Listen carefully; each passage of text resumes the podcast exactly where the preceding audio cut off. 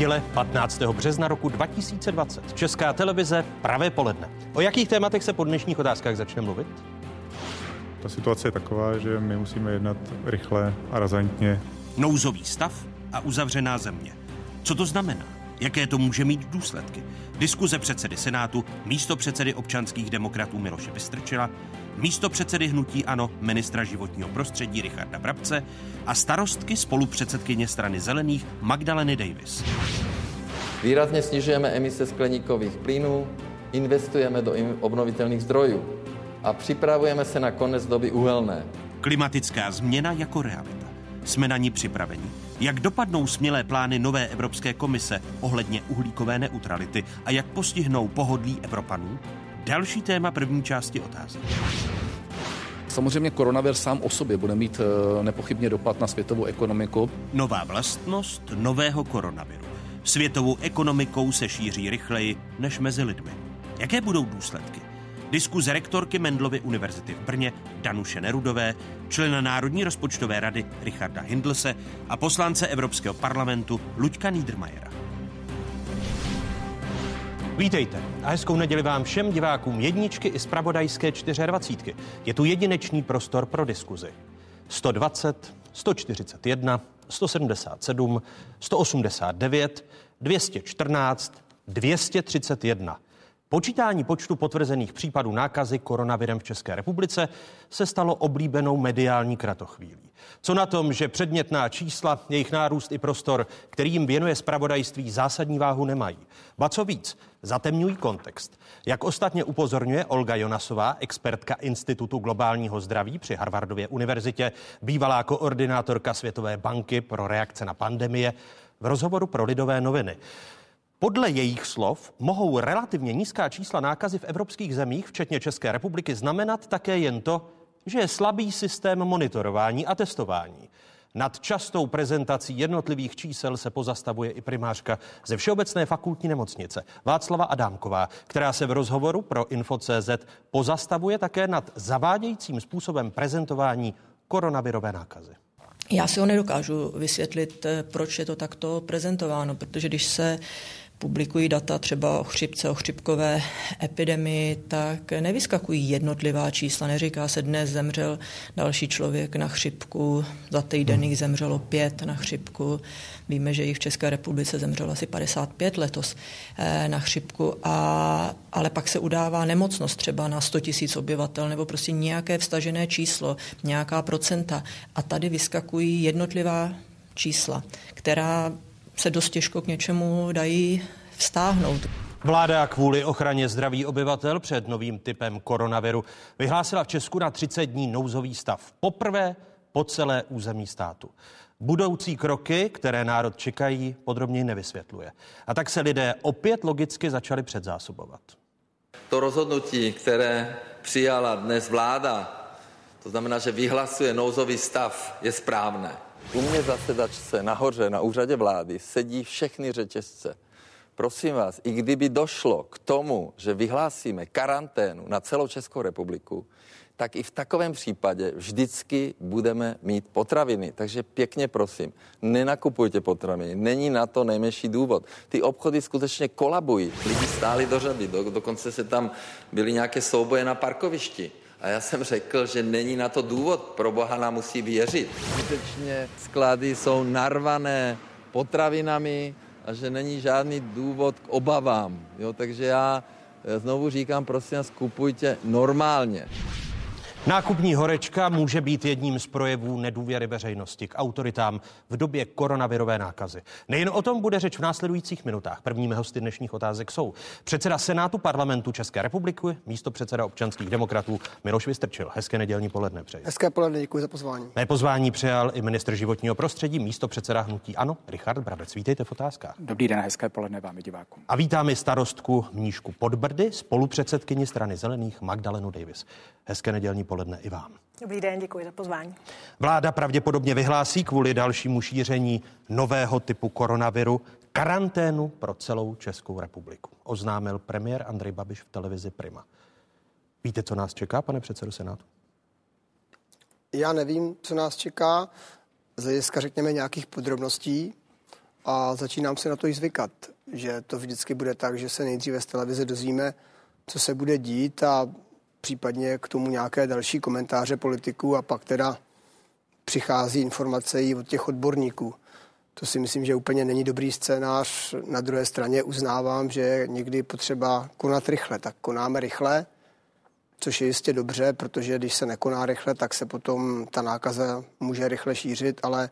Konáme rychle a koncepčně? A, to jsem chtěl dopovědět, ale myslím si, že za tu dobu, co už se vlastně s tou nákazou potýkáme, jsme mohli zvládnout i to, řekněme, správné informování a když jsem třeba já hledal na, minister, na webu ministerstva zdravotnictví nějaké souhrné informace o koronaviru, o tom, co by kdo měl dělat a neměl, tak jsem je tam, tak jsem je tam nenalezl. Jsou tam informace, ale ne nějaké souhrné, kde by byl prostě nějaký strukturovaný web, kde byste se dozvěděl, uvedu příklad, co mají dělat například dneska pracovníci neziskové organizace, která obsluhuje důchodce, dělá odlehčovací služby a nemají roušky, a v pondělí by měli do práce. To znamená, jakým způsobem postupovat, co se doporučuje, jak to budeme dělat, na koho se mohou obrátit. To si myslím, že chybí.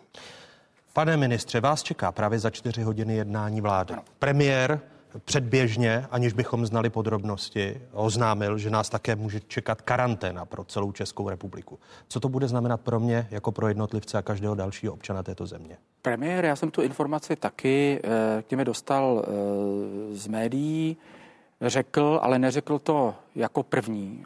Upozornil na to třeba už pan profesor Primula, říkali to o další lidé, že pokud, pokud bude vývoj situace, řekněme, negativní, a my víme, jste říkala ta čísla, eh, a uvidíme, jaká budou čísla dneska odpoledne nebo zde večer, tak je možné, že budou pokračovat ta opatření. Já bych jenom nesouhlasil s tím, že to je nekoncepční. My jasně se ukazuje, že Česká republika dělá kroky, které evropské země, ostatní evropské země vlastně kopírují podle nás.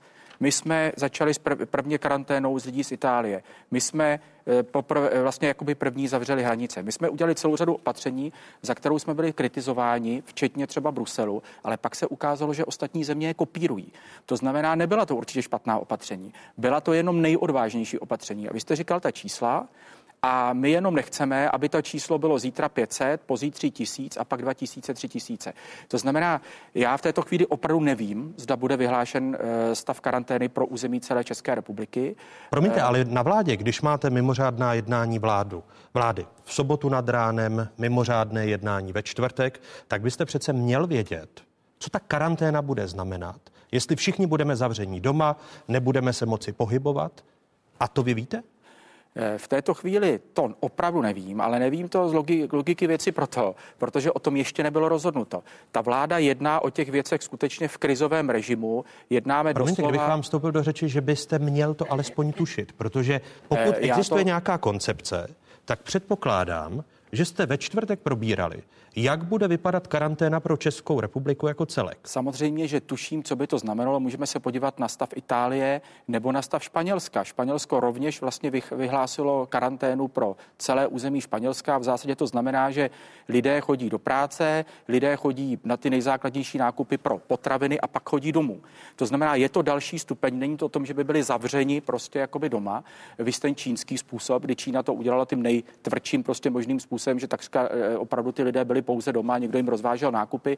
Máme tady eh, případ Itálie, máme tady případ Španělska. My nechceme v těch počtech nemocných jít těmito případy a proto vlastně reagujeme, reagovali bychom. Znovu říkám, není o tom rozhodnuto. Určitě o tom bude několika hodinová porada eh, opět vlády dneska, kde samozřejmě se budeme bavit o těch jednotlivých variantách. Takže prosím. Počítá se tedy s tím, že v pondělí do práce bude-li vyhlášena karanténa pro celou Českou republiku půjdeme.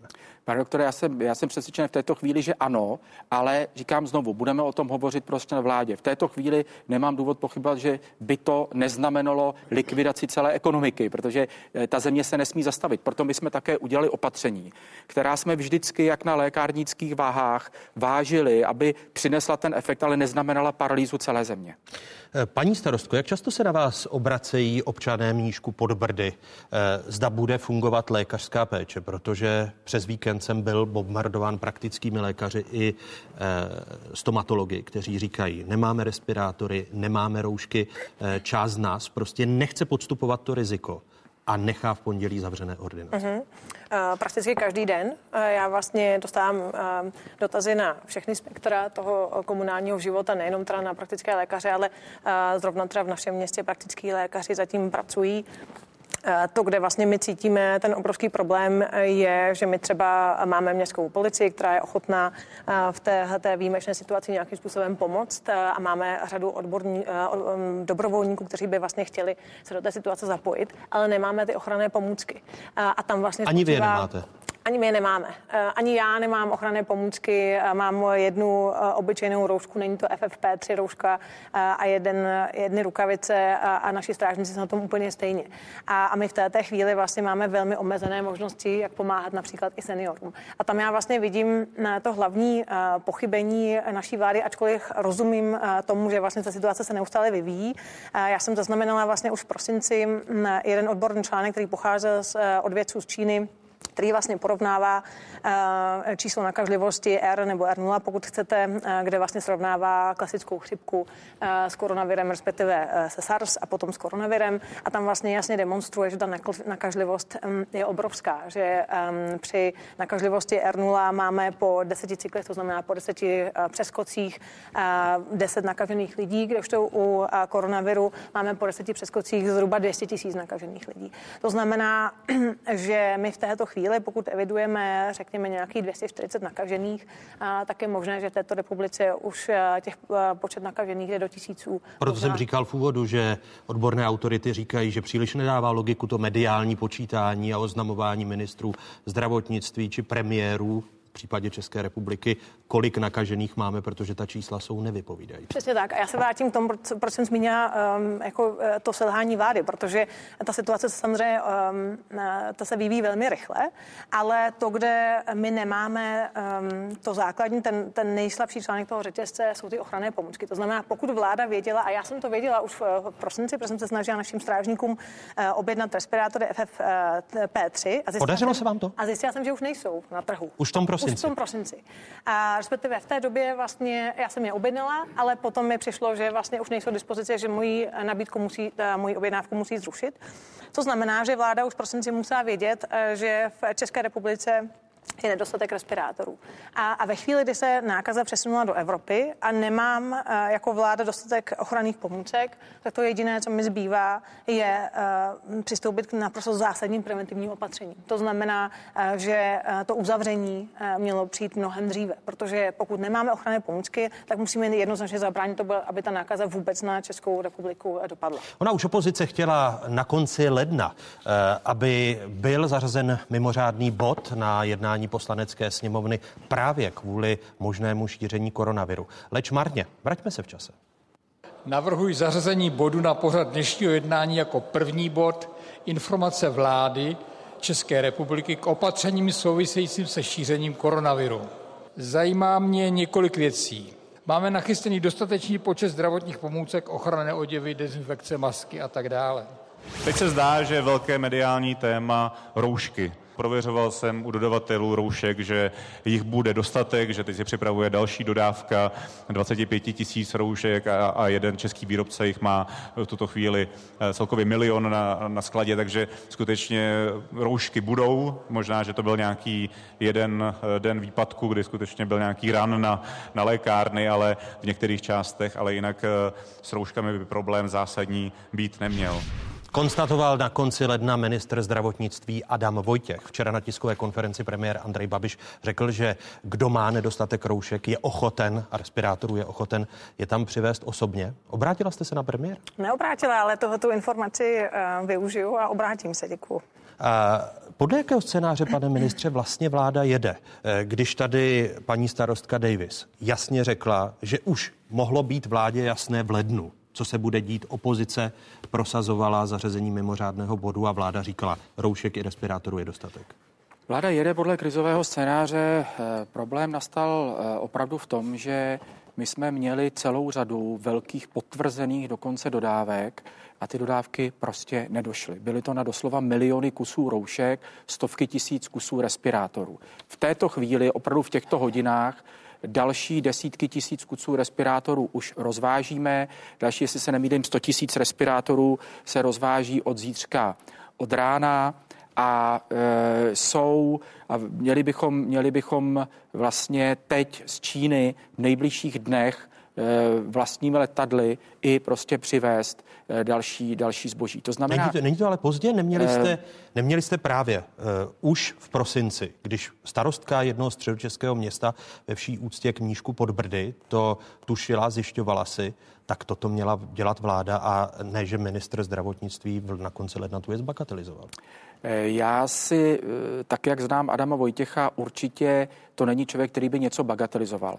Já, on v tu chvíli byl přesvědčený z jednání eh, s dodavateli, že ten problém bude moci být zajištěn. A my se tady bavíme o desítkách tisíc roušek, ale ten problém je v tom, že my jich, my jich potřebujeme samozřejmě miliony. Stejně tak jako respirátorů. Ale skutečně tento týden nebo příští týden by měli být k dispozici opravdu velmi významná množství jak roušek, tak respirátorů eh, a Představte si, já jsem se byl podívat i na tom Velíně, který je na ministerstvu zdravotnictví a tam to vypadá jako na burze. Už několik prostě eh, snad týdnů. Oni skutečně nakupují 24 hodin denně, ale ze světa jsou poptávky po miliardách kusů roušek respirátorů. Promiňte, ale na, na tom Velíně by to asi nemělo vypadat jako na burze, eh, protože kdyby ve správě státních hmotných rezerv. Nebyly desetitisíce těch ochranných pomůcek, ale miliony, eh, jak i sama státní, zpráva eh, státních hmotných rezerv požadovala už v prosinci. Do toho tady bylo krácení rozpočtu nákupů zprávy státních hmotných rezerv. Neukazuje to, že vláda nás vrhla do větší krize, než kdyby se chovala odpovědně? Ne, já jsem přesvědčen, že ne.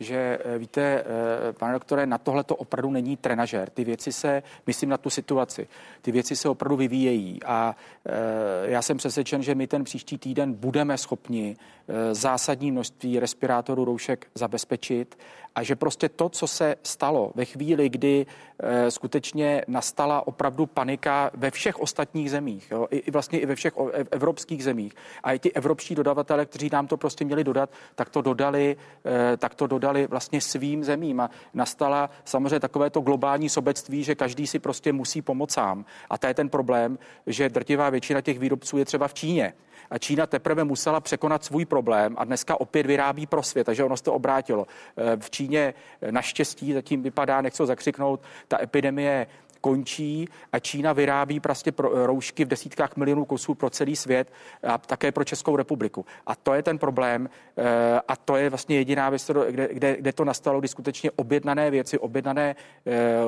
milionové objednávky prostě selhaly a přišly nám desítky tisíc kusů. A vy dovedete říct si jako člen vlády, všem těm zdravotníkům, kteří mi přes celý víkend psali, eh, praktických lékařů, stomatologů, kteří nevědí, jestli v pondělí mají otevřít své ordinace, kvůli tomu, že jsou v první linii a ty ochranné pomůcky nemají. Kdy bude zabezpečena alespoň ta první linie? Víte to jako ministr? Já, já to jako ministr životního prostředí v této chvíli nevím, ale samozřejmě eh, budeme o tom dneska mluvit na vládě, ale celý víkend a vlastně už minulý týden probíhala intenzivní jednání jak eh, s nemocnicemi, i za účasti premiéra, za účasti samozřejmě ministra zdravotnictví, eh, s, lé, s lékařskou komorou, s dalšími lidmi, samozřejmě ze zubaři a tak dále, to, jak, jaké, jak, jak tu první linii záchranek a tak dále, infekčních klinik zabezpečit, protože my máme samozřejmě priority záchrané, eh, záchrané eh, stanice a samozřejmě potom, respektive záchrannou službu, zdravotnickou záchrannou službu a potom samozřejmě infekční kliniky,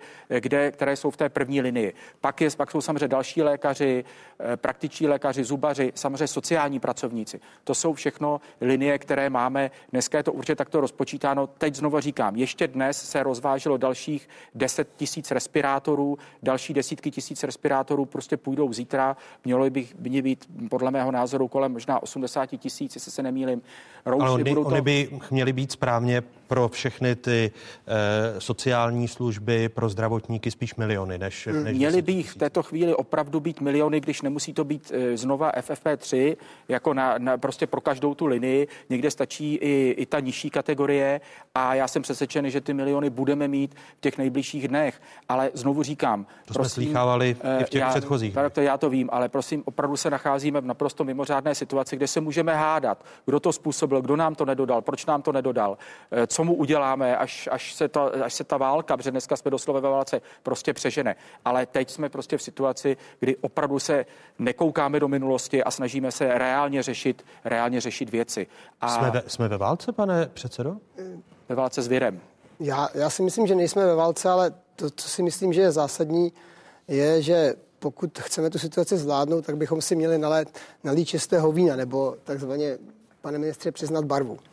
A ten příklad, který tady zazněl z České televize, byl nádherný. Tam teda jednak ODS iniciovala schůzi sněmovny, abychom se bavili, jak jsme připraveni na koronavir, kde pan minister Vojtěch teda vystoupil a řekl, že máme milion roušek a pan minister nyní vysvětlil, že se pak ukázalo, že byly pouze objednány, ale nebyly dodány, protože dodavatel zřejmě nemluvil pravdu, když to objednával pan ministr Vojtěch. A následně je tisková konference s panem premiérem Babišem, která byla včera, tuším, a on řekne, že kdo potřebuje, tak mu roušky a respirátory doveze. Takže jak to teda je? Byly ty objednávky staženy a nemáme ty věci, nebo je nemáme a říkáme, že je máme, nebo jak to teda vlastně? Protože já předpokládám, že pan Babiš včera věděl to samé, co říkáte dneska vy, že teda pan Vojtěch měl něco objednáno, co pak teda nedorazilo. Nebo on to včera nevěděl, když řekl, že to má a že to doveze. Rozumíme si, jako jestli chcete, aby jsme to zvládli, tak ty lidi musí věřit tomu, že jim říkáte pravdu. A pokud oni slyší, že máme milion roušek, následně vy tady řeknete, že je nemáme, protože u toho, kdo byli objednány, nedodal, a následně včera pan Babiš řekne, že vlastně jsou a že jenom by je klidně dovezl, tak někde je asi chyba. Uh, od, promiňte, že vám vstupuji do, do řeči. Jsou to především uh, hejtmani, jsou to především i zástupci nemocnic, například nemocnice ve Slaném, uh, nebo i pražský primátor, který právě v reakci na sobotní slova premiéra řekli i toto. Není pravda, že by naši zdravotníci neměli ty e, respirátory. Tak mi řekněte, kde a já jim to dneska osobně dovezu. Jsme čekali teda daleko větší počty, eh, vzhledem k tomu, že jsme třetí kraj, co se týče eh, množství zdravotnického personálu v České republice. Hlavní město Praha neobdrželo od ministerstva zdravotnictví žádné avizované osobní ochranné prostředky, výjima 50 kusů určených zdravotnické záchranné službě hlavního města Prahy. Krízový štáb hlavního města Prahy konstatuje, že systém přídělu osobních ochranných prostředků ze strany Ministerstva zdravotnictví České republiky není funkční.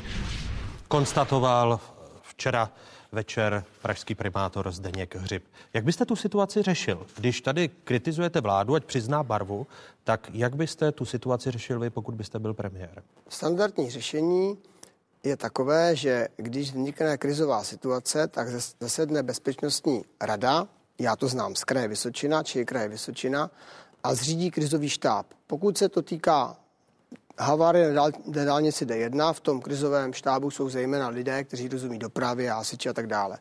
Pokud se to týká například věcí, které se týkají povodní, tak jsou tam lidi, hydrometeorologové, lidé, kteří se zabývají vodou a podobně. To je krizový štáb a potom potom hejtman velí a ti lidé připravují návrhy, jak tu situaci řešit a vy potom jako, řekněme, ten politický představitel posuzujete z mnoha hledisek, který z těch návrhů je dobrý, potom se nějak politicky rozhodnete, to je ta vaše odpovědnost, a potom zase většinou ti lidé potom řídí dál tu situaci. No když to srovnám a, s tou aktuální tak, situací, teď, že vstupují do řeči, tak Bezpečnostní rada státu zasedá pravidelně i nepravidelně, no, krizové štáby jsou na ministerstvu vnitra i na ministerstvu Ale ústřední krizový štáb není. To znamená... Krizový štáb je vláda. Uh, ústřední krizový štáb není vláda, ústřední krizový štáb má statut, uh, ústřední krizový štábu má předsedat uh, ministr vnitra a v ústředním krizovém štábu má být, mají být lidé, kteří rozumí tomu problému, který ten krizový štáb má řešit, aby následně poté ten krizový štáb dal případně návrhy bezpečnosti radě státu nebo vládě, aby dělala nějaká opatření, který ten krizový štáb nemůže udělat. Jinými slovy, my jsme se dostali do situace, dle mého názoru, jak to pozoruju, že přestože už jsme měli nějaký čas, tak pořád jsme nebyli schopni aktivovat a zapojit odborníky v této věci do řešení té situace maximálním možným způsobem, a to jednak z hlediska plánování zvládnutí té situace, i z hlediska vysvětlování toho, jak se ti lidé mají chovat. Kdybychom to dokázali. Vy byste tedy svolal i hned uh, já bych, ústřední krizový štáb, když minister od začátku ano. maximálně dát eh, pravomoci odborníkům a dát na jejich slova a trošku méně eh, třeba řekněme eh, ty věci interpretovat z úst politických představitelů eh, v televizi, protože je důležité, aby věci, které eh, kterým nerozumíte, dělal někdo, kdo jim opravdu rozumí. Já, když to mám, když to mám třeba vůbec nějakém příkladu, je nesmysl, aby někdo politikům dával k řešení diferenciální rovnici. Měl by ji vyřešit, a až ji vyřeší, řekne, vyšly mi tyhle ty výsledky, tenhle by znamenal toto, tenhle by znamenal toto, tenhle by znamenal toto. Vy to teď posuďte z toho celkového hlediska a řekněte, co bude dál a my to pak budeme dál zařizovat. Jo? Tak to normálně funguje, protože taky vysoký manažer nemontuje prostě oktávy. To tak není. Paní starostkovi, víte, na koho se obracet? Po případě obracíte se na kraj, když potřebujete pomoci s respirátory a vy byste vlastně opakovala slova jako Zdeněk Hřib nebo jako náměstek pro zdravotnictví Moravskosleského kraje, kterého jsme slyšeli. No my jsme vlastně přesně tohleto eh, řešili na posledním krizovém štábu, protože i města mají své krizové štáby, takže my jsme vlastně naposled zasedali. Není to rada, že jo? Je to krizový štáb. Přesně tak, je to krizový štáb, jehož já jsem teda předsedkyní. Um, nicméně vlastně ta eh, situace je natolik eh, fluidní, že je potřeba, aby krizový štáb přijímal řešení a rozhodnutí nikoli rada, protože tam má nějaké zákonitosti, kdy se uh, musí sejít a podobně. A tohle bylo nutné řešit hned. My jsme vlastně naposled zasedali uh, předevčírem, což bylo v pátek, ohledně uzavření mateřských škol, ale řešili jsme tam zároveň i tu situaci s tím, že vlastně nemáme uh, ty ochranné pomůcky a domluvili jsme se s tím, že to budeme řešit v pondělí, až se právě budeme obracet na svůj nadřízený orgán, což je pro nás třeba Český kraj. Když se podíváme na svět, tak eh, nákaza je nebezpečná pro seniory. E, Itálie, která po Číně je v současnosti asi nejpostiženější zemí, tak e, ta patří mezi země s nejvyšším průměrným věkem dožití. To je podle těch nejnovějších odborných studií a statistik důvod, proč také v Itálii je daleko větší smrtnost, tedy počet mrtvých na počet nakažených. Eh, jen o něco mladší obyvatelstvo má například Jižní Korea, která z těch dosavadních srovnání zvládá onu situaci eh, daleko lépe. Ale patří také se zeměmi s nejvíce nakaženými, i když smrtnost je nižší. Pro srovnání v Itálii zemřelo přes tisíc lidí, v Jižní Koreji přes 70. Eh, podívejme se, a je také zásadní, při zvládání té situace počet nemocničních lůžek. Eh, na 100 tisíc obyvatel, kolik lidí má tedy k dispozici eh, lůžko, nebo kolik je lůžek na 100 tisíc obyvatel v zemích zasažených koronavirem. V Jižní Koreji, druhé nejpostiženější zemi v Asii, připadá na 100 tisíc obyvatel 1227 nemocničních lůžek, naopak v Itálii, nejpostiženější evropské zemi, je to pouhých 318. Eh, I to je nutné dát do kontextu právě v souvislosti s tím, jak země zvládají tu situaci. Pane ministře, vy jste teď slyšel tady kritiku z, ze strany starostky. E, I pan předseda Senátu říká, že by tu situaci řešil jinak.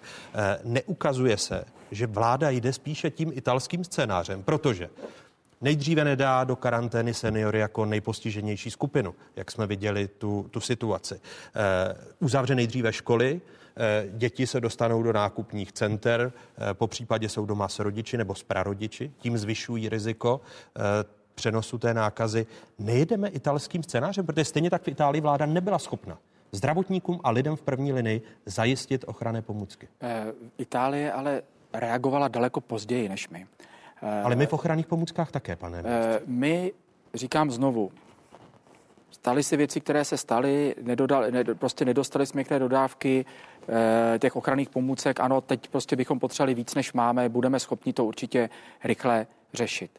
Ale já bych chtěl říct jednu zásadní věc a to je to, že se jasně ukázalo, a právě to je ten případ Itálie, že ona začala těmi drakonickými opatřeními reagovat ve chvíli, kdy už měla v podstatě tisíce nemocných a už se to nedalo zastavit. Česká republika začala reagovat, když měla desítky nemocných nebo jednotky nemocných. To je ta, to je ta prostě obrovský, obrovský rozdíl, obrovská změna. Ale třeba Jižní Korea nedělala tak velká drakonická opatření a uh nebyla tak chaoticky vyhlašována jako v České republice. A vidíme, jak tu situaci zvládla, protože uměla zajistit dostatek ochranných pomůcek lékařům i veřejnosti. Ku příkladu Slovensko zajišťuje veřejnosti a zdarma rozdává roušky. My nemáme ani pro zdravotníky. Eh, Slovensko podle mých informací mělo veliký problém úplně stejný jako my ještě minulý týden. Německo, všechny země mají problém, že kdyby dneska všichni přišli a řekli, že chtějí roušky, tak je oni nemají. Pro všechny obyvatele žádná země, možná s výjimkou Singapuru, prostě nemá. Nemá. Nemá e, stovky milionů, protože ta rouška vám vydrží několik hodin, takže byste jich museli doslova mít prostě stovky milionů. Znovu říkám, poptávky na roušky jsou dneska v miliardách prostě kusů, na respirátory možná ve stovkách, ve stovkách milionů po celém světě. Italský scénář. Jednoznačně italským scénářem nechceme jít, nejdeme a znovu říkám, právě proto jsme udělali některá ta opatření. My jsme přece jakou velmi... Logi, jakou logiku dávalo zavření škol a e, řekněme spíš doporučení nebo možná karanténa. Britové vyhlašují tříměsíční karanténu pro lidi starší. Teprve teď, eh, pane doktore, teprve teď. Británie reaguje taky docela pozdě. Eh, Ale Švýcarsko Británie... pro seniory dříve než Česká republika. Znovu se ptám, jakou logiku dávalo dříve zavření škol a nikoli eh, preventivní opatření ve vztahu k seniorům jako nejzasaženější skupině. My se ale opravdu radíme s epidemiologií, tím tady není jenom pan profesor Primula, jsou tady prostě i další lidé a znovu říkám, sice možná není jaksi ústřední krizový štáb, ale existují všechny krizové štáby na úrovni rezortů a vláda v této chvíli je tím krizovým štábem, který všechny ty, ty věci řeší. Takže je nesmysl, že bychom se neradili s odborníky. Já jsem přesvědčen, že by právě, právě proto, že jsme se radili s odborníky, odborníky, tak jsme některá ta opatření, která byla tvrdá, nepříjemná pro občany, samozřejmě strašně děkuju všem lidem, že je chápou, že je respektují. Je to prostě bezprecedentní v novodobé historii zavřít hranice, omezit prostě pohyb, omezit e, samozřejmě nákupní dobu a tak dále, nebo vůbec možnost nakupovat. Lidé to chápou, ale šli jsme s tím opravdu první. Je, to znamená, my ne, nejdeme italským scénářem. Jenom znovu, připo... znovu říkám, pardon, italským jenom... scénářem nezajištění ochranných pomůcek a vystavení ale... nejrizikovější skupiny, což jsou seniori. My jsme, ale, my jsme ale třeba pro seniory jasně řekli, zakázali jsme návštěvy. Už před uh, týdnem, 14 dny jsme zakázali návštěvy právě v domech seniorů, uh, v nemocnicích, prostě kde, kde, je více, kde je více seniorů, tam jsme zakázali uh, dneska nikdo, kromě teda Británie, která hovoří o tom, že by dala do karantény všechny seniory nad 70 let. Nikdo tou cestou nejde, ani, ani Británie to ještě neudělala, ona to oznámila. Prostě prosím, berte to tak, že svět tu pandemii, kterou čekal dlouhodobě, že se někdy stane, teď jí čelíme, tak ten svět se jasně ukazuje, že každý na to jde jinak. Každý má nějakou prostě svoji metodu. Švýcaři se rozhodli nějakou cestou.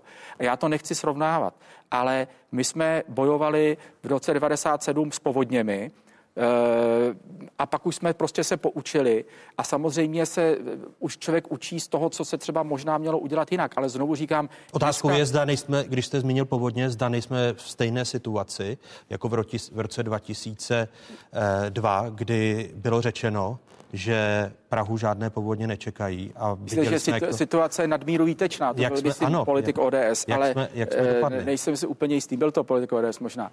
Tak ale jestli nejsme ve stejné situaci, nejsme, ještě daleko horší. Nejsme v situaci, nejsme ve stejné situaci a znovu říkám, eh, je jednoznačné, že ty kroky, které jsme udělali a kopíruje ostatní země a my jsme měli tu odvahu je udělat jako první, byť je naši lidé Jižní ještě nemuseli. nás nekopíruje. Vy říkáte, že nás kopírují země. Evropské některé země. Některé Evropské země mají země. zajištěny ty Podívejte zdravotní se, pomůcky špat... jako Švýcarsko, je mají v daleko větší míře než Česká republika. Ale tak... i oni, všechny země mají nedostatek. Můžu vás ujistit, že všechny země mají nedostatek zdravotních pomůcek, nikdy by nebyli schopni vlastně všechny občany naraz prostě uspokojit. Ale jdeme cestou, která je nejodvážnější jdeme cestou, která opravdu, a ukazuje se případ Německa, Rakouska, Španělska, Francie, že oni vlastně s těmi opatřeními dlouhodobě váhali, eh, nebo i země V4. Eh, Slovensko potom udělalo ještě razantnější opatření, ale my jsme s nimi začali opravdu první. Takže nechceme jít italskou cestou a děláme všechny kroky a znovu děkuju všem našim lidem, že to prostě chápou a věřím, že ta, tohleto omezení bude trvat, bude trvat co nejkratší. Když se podíváte na ty scénáře, kterými jde Česká republika, zmiňoval jsem Jižní Koreu, Čínu, eh, Švýcarsko, ku příkladu i Německo, na které se za pár okamžiků zaměříme. Jakým scénářem vlastně postupuje Česká republika?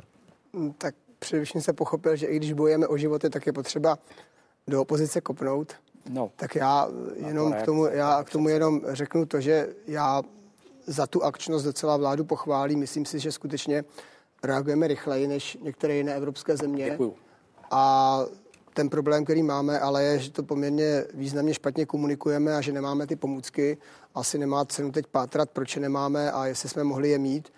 Jenom bych řekl, že je hrozně důležité to, co říkala paní starostka právě, že dělá všechno pro to, aby jsme si zachovali ten sociální odstup. To znamená, aby pokud je to trochu možné, se ti lidé nepotkávali a zejména to patří, platí pro seniory a není to úplně jednoduché, protože zrovna dneska třeba v Telském Tesku byli, byli seniori a nakupovali tam a zároveň se potkávají s jednou prodavačkou a teď, když nemáme ty pomůcky a není možné, aby ta prodavačka měla uh, ten respirátor nebo ústenku, tak uh, najednou může dojít k něčemu, co v Telči vůbec nebudeme schopni zvládnout, uh, protože nejsme schopni to zajistit. Takže v tomhle tom jsme poměrně ve velmi, ve velmi těžké situaci a pak je tady ještě jedna věc a to je, když dneska říkáme, že máme málo diagnostikovaných, to neznamená, že máme málo nakažených. Jo. To, je, to jsou dva velký rozdíly a pokud by se podíval, jak se to vyvíjelo v Číně, tak to tam, to tam šlo poměrně opožděně, opožděně za sebou a uh, bude-li vyhlášena karanténa pro celou Českou republiku, k čemu se chystá vláda, tak je to podle vás logický krok? Já to neumím posoudit. Já jenom si neumím ve své hlavě srovnat, jak bude zároveň vyhlášena karanténa a zároveň budeme jezdit MHD a chodit do práce. To mi jako úplně eh, k sobě nejde, ale já v tomto nejsem odborník. Pan ministr říkal, že se s odborníky poradili, takže doufám, že to nějak zvládnou, ale já v tom svým, eh, v tom, v čem se já pohybuju a co já umím posoudit, tak eh, mi to úplně jako logicky do sebe nezapadá, ale jak znovu říkám, nechci, nechci ty věci kritizovat, když nevím ani, jak jsou promyšlené a pochopil jsem, že vlastně ani pan ministr neví, jak to s tou karanténou přesně bude, protože pan premiér to prvně eh, řekl do té televize a potom teda to budou probírat na vládě. A mm, to si myslím, že není, že není dobrý.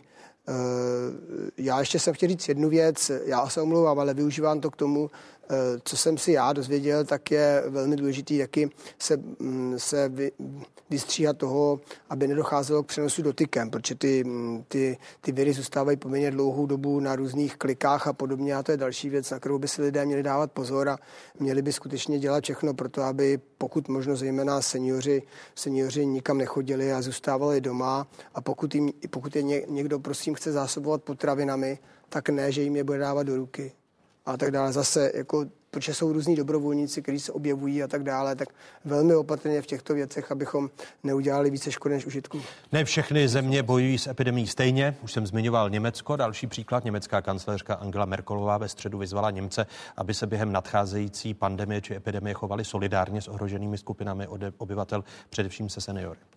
Wenn das Virus da ist und noch keine Immunität der Bevölkerung gegenüber diesem Virus vorliegt, keine Impfmöglichkeiten existieren, auch noch keine Therapiemöglichkeiten, dass dann ein hoher Prozentsatz, Experten sagen 60 bis 70 Prozent der Bevölkerung infiziert werden, solange dieser Zustand so bleibt.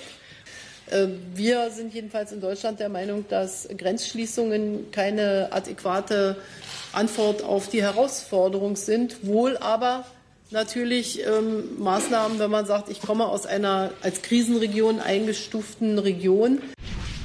Konstatovala ve středu německá kancléřka Angela Merklová. Eh, premiér Andrej Babiš na její slova reagoval, citujme, z toho, co řekla kancléřka Merklová, jsem byl v šoku. Vyděsilo mě to. Eh, některé země, ku příkladu Německo, tvrdí, že se koronaviru nelze vyhnout, ale že je zapotřebí minimalizovat ty negativní důsledky právě na seniory a nebo eh, s nedostatečným zajištěním ochranných pomůcek. Paní starostko, když jste si sama studovala informace už v prosinci, tak ke které zemi způsobem, jak k tomu přistupuje vláda a stát, máme nejblíž? Ke které my máme v nejblíž. Mm. Jsem zamýšlela tím, je... ke, ke které bychom měli mít nejblíž, což by měla být... Je to, je to rozdíl? Já si myslím, že uh, ta země, která určitě uh, se s tím popasuje velmi dobře, je Jižní Korea. A je to taky proto, že od roku 2003 má už tu zkušenost s tou epidemí SARS, takže uh, oni vlastně už měli takového svého předskoukana, jak to vypadá v takové pandemii. Tu my samozřejmě ještě nemáme. Já si myslím, že v této Naštěstí. chvíli... Ano. A také Tajvan. To je pravda, Tajvan také. Eh, my už to, tu zkušenost budeme mít a věřím tomu, že se z ní poučíme. Jako z mého eh, pohledu je tam vlastně nejdůležitější to, eh, co se udává všude, že za prvé je samozřejmě potřeba zamezit šíření, šíření a za druhé eh, těm dopadům. A ve chvíli, kdy nemohu zamezit dopadům, protože nemám ochranné pomůcky, tak se musím soustředit na to zamezení toho šíření a to je to, o čem jsme mluvili, že vlastně v té chvíli už nemám žádné jiné nástroje, než zcela omezit pohyb osob tak, aby došlo k té největší izolaci a, a tím pádem minimálnímu přenosu té nákazy. Proč ku příkladu, pane před, jsem vám říct pane předsedo, ale eh, pane místo předsedo a pane ministře, proč nereaguje i ministerstvo e, spravedlnosti, ku příkladu, protože v Polsku, v sousedním Polsku, nedostatek roušek řeší tím, že získali materiál a roušky ší vězni, takže zásobují obyvatelstvo e, věznice. Proč ku příkladu se nedozvídáme o tom, že by ministrině spravedlnosti e, zařídila pro vládu i tuto věc? Tak eh, tohle to jsou určitě příklady, které uh, jsou možná mediálně zajímavé, ale... Neře... Tak kdo jiný by měl rozumět než Andrej Babiš? Ne, neřeší, a určitě i než vy, ale neřeší Eh, neřeší ten, ty ta velká čísla. My potřebujeme opravdu miliony kusů a ty bychom měli, znovu opakuji, eh, pevně jsem přesvědčen, že budou prostě v nejbližších dnech k dispozici. Po těch stovkách tisíc, které dnes máme, bychom měli být miliony, protože tady dáváme dohromady, já teď třeba, eh, teď řešíme i na krizovém štábu záležitost desinfekce, máme k dispozici milion litrů lihu, doslova miliony litrů lihu, ze kterých nám prostě už teď firmy vyrábějí vlastně desítky a stovky tun desinfekčních prostředků na to, co je normálně dneska na trhu. Prostě jsou na to věci... Není, já se omlouvám, dnes jsem byl dopoledne v lékárně, na trhu není nic. Já, se, já jsem to také nesehnal. Jo? To znamená, že právě, právě proto, že to opět klasicky, ale vy jste se ptal na, na jednu věc, která zafungovala, to, že vláda samozřejmě má dneska, může využít toho nouzového stavu a už ho využila a v zásadě nařídí eh, a už nařídila některým subjektům, aby právě pro potřeby vlády, já jsem včera mluvil s kraji, s asociací krajů, ze svazem města obcí a samozřejmě i pro té ty potřeby, eh, teď se bavím prostě třeba o těch desinfekčních prostředcích, jsme schopni to zajistit a už to zajišťujeme. Už teď se vlastně míchá další množství nad to, co by se dneska dělo, tím, že, do, tím, že vlastně, takže my, my jsme tohleto schopni, dokonce dneska jednáme už o nějakých možnostech, jak bychom si z materiálu, který tady je, mohli, mohli šít někde eh, v Bangladeši nebo ve Vietnamu. To jsou ale trošku všechno věci relativně na dlouhé lokte. My potřebujeme ty rychlé dodávky hotových výrobků a oni jsou. My je teď potřebujeme prostě dostat z Číny, potřebujeme dostat ze Spojených států a to jsou věci, které skutečně v těchto hodinách už se jakoby doslova, doslova nejenom řeší, ale už znova opakují, jsou tady stovky tisíc respirátorů a roušek, které už v těchto dnech a hodinách jsou znovu eh, distribuovány do té první linie, ale ty miliony by právě měly být k dispozici příští týden. Ale každá takováhle věc je dobrá. My třeba i takto, i menší firmy, která se na nás hlásí, tak jsme schopni schopni, tak jsme schopni využít. Možná, myslím, že možná, pane ministře, by bylo dobré prověřit, zda všechny, všichni výrobci v České republice, kteří vyrábí například respirátory nebo roušky, jedou na tři směny. Jestli eh, třeba, jestli to, třeba to není tak, to že, samozřejmě prověřujeme. že třeba, že třeba prověřili. jedou na jednu směnu, protože ne, ne. nemají pracovníky, že by Om, možná bylo dobré jim pomoci. Omlouvám se, tohle to určitě je námět, který je logický. My jsme se už jim skutečně zabývali a naši lidé, respektive lidé z ministerstva zdravotnictví, ministerstva průmyslu a dalších, jsou v kontaktu se všemi těmi výrobci, troufám si říct, že několikrát denně.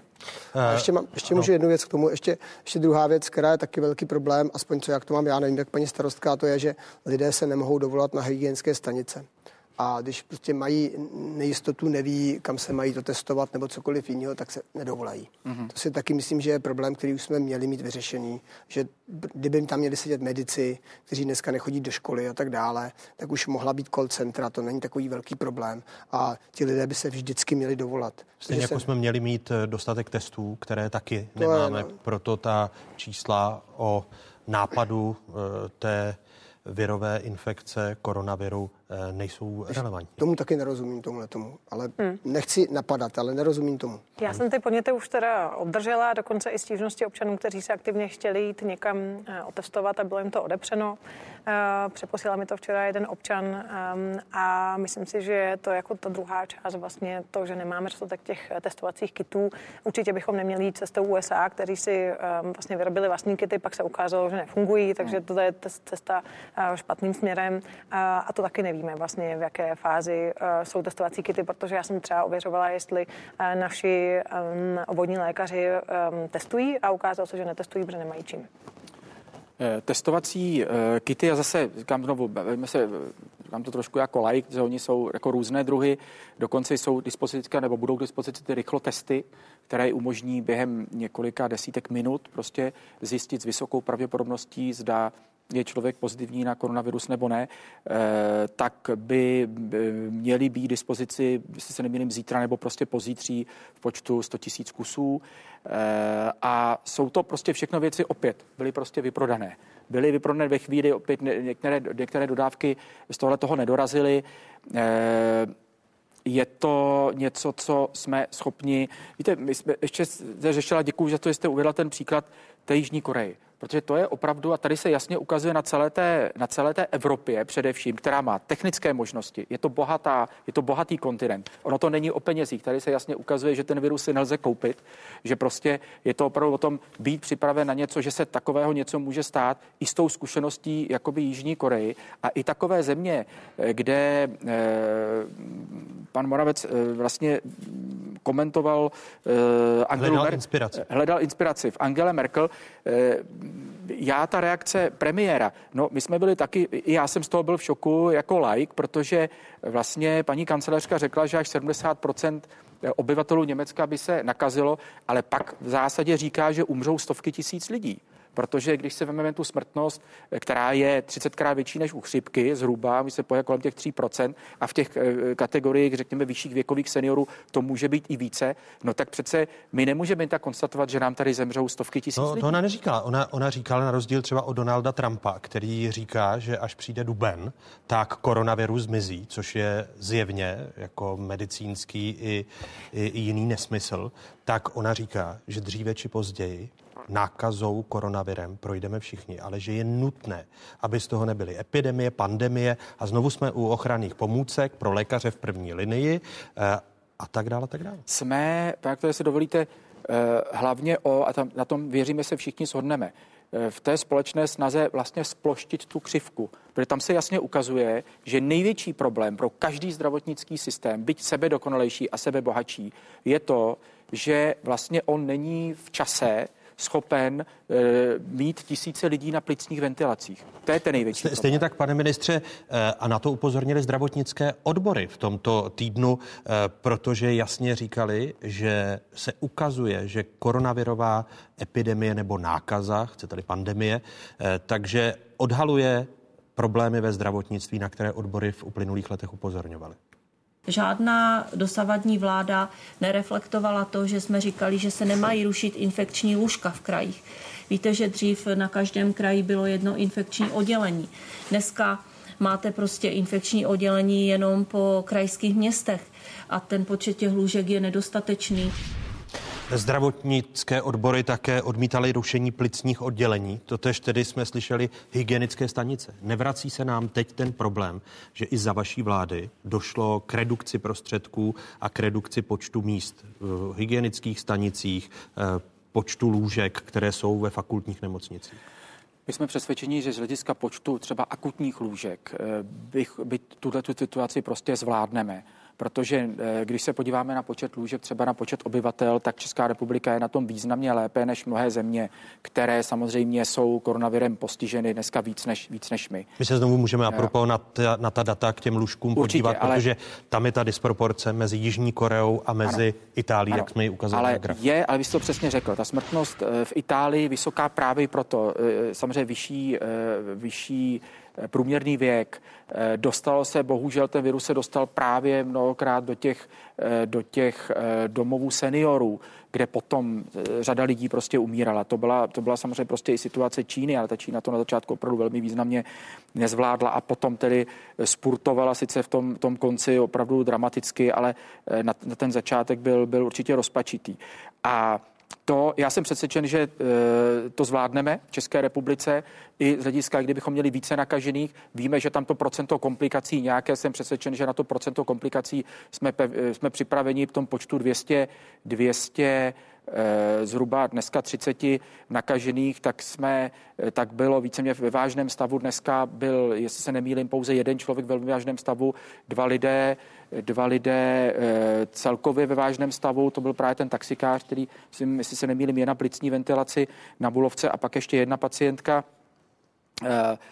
jestli se nemýlím, pouze první desítky, možná 20 lidí je dnes hospitalizováno, ale v zásadě, kromě těch dvou velmi vážných případů nebo vážných případů, to všude má mírný průběh ale my jsme určitě připraveni na to, i kdyby byly na těch infekčních lůžkách stovky lidí, tak české zdravotnictví je na to velmi dobře připraveno i finančně, takže určitě to zvládneme.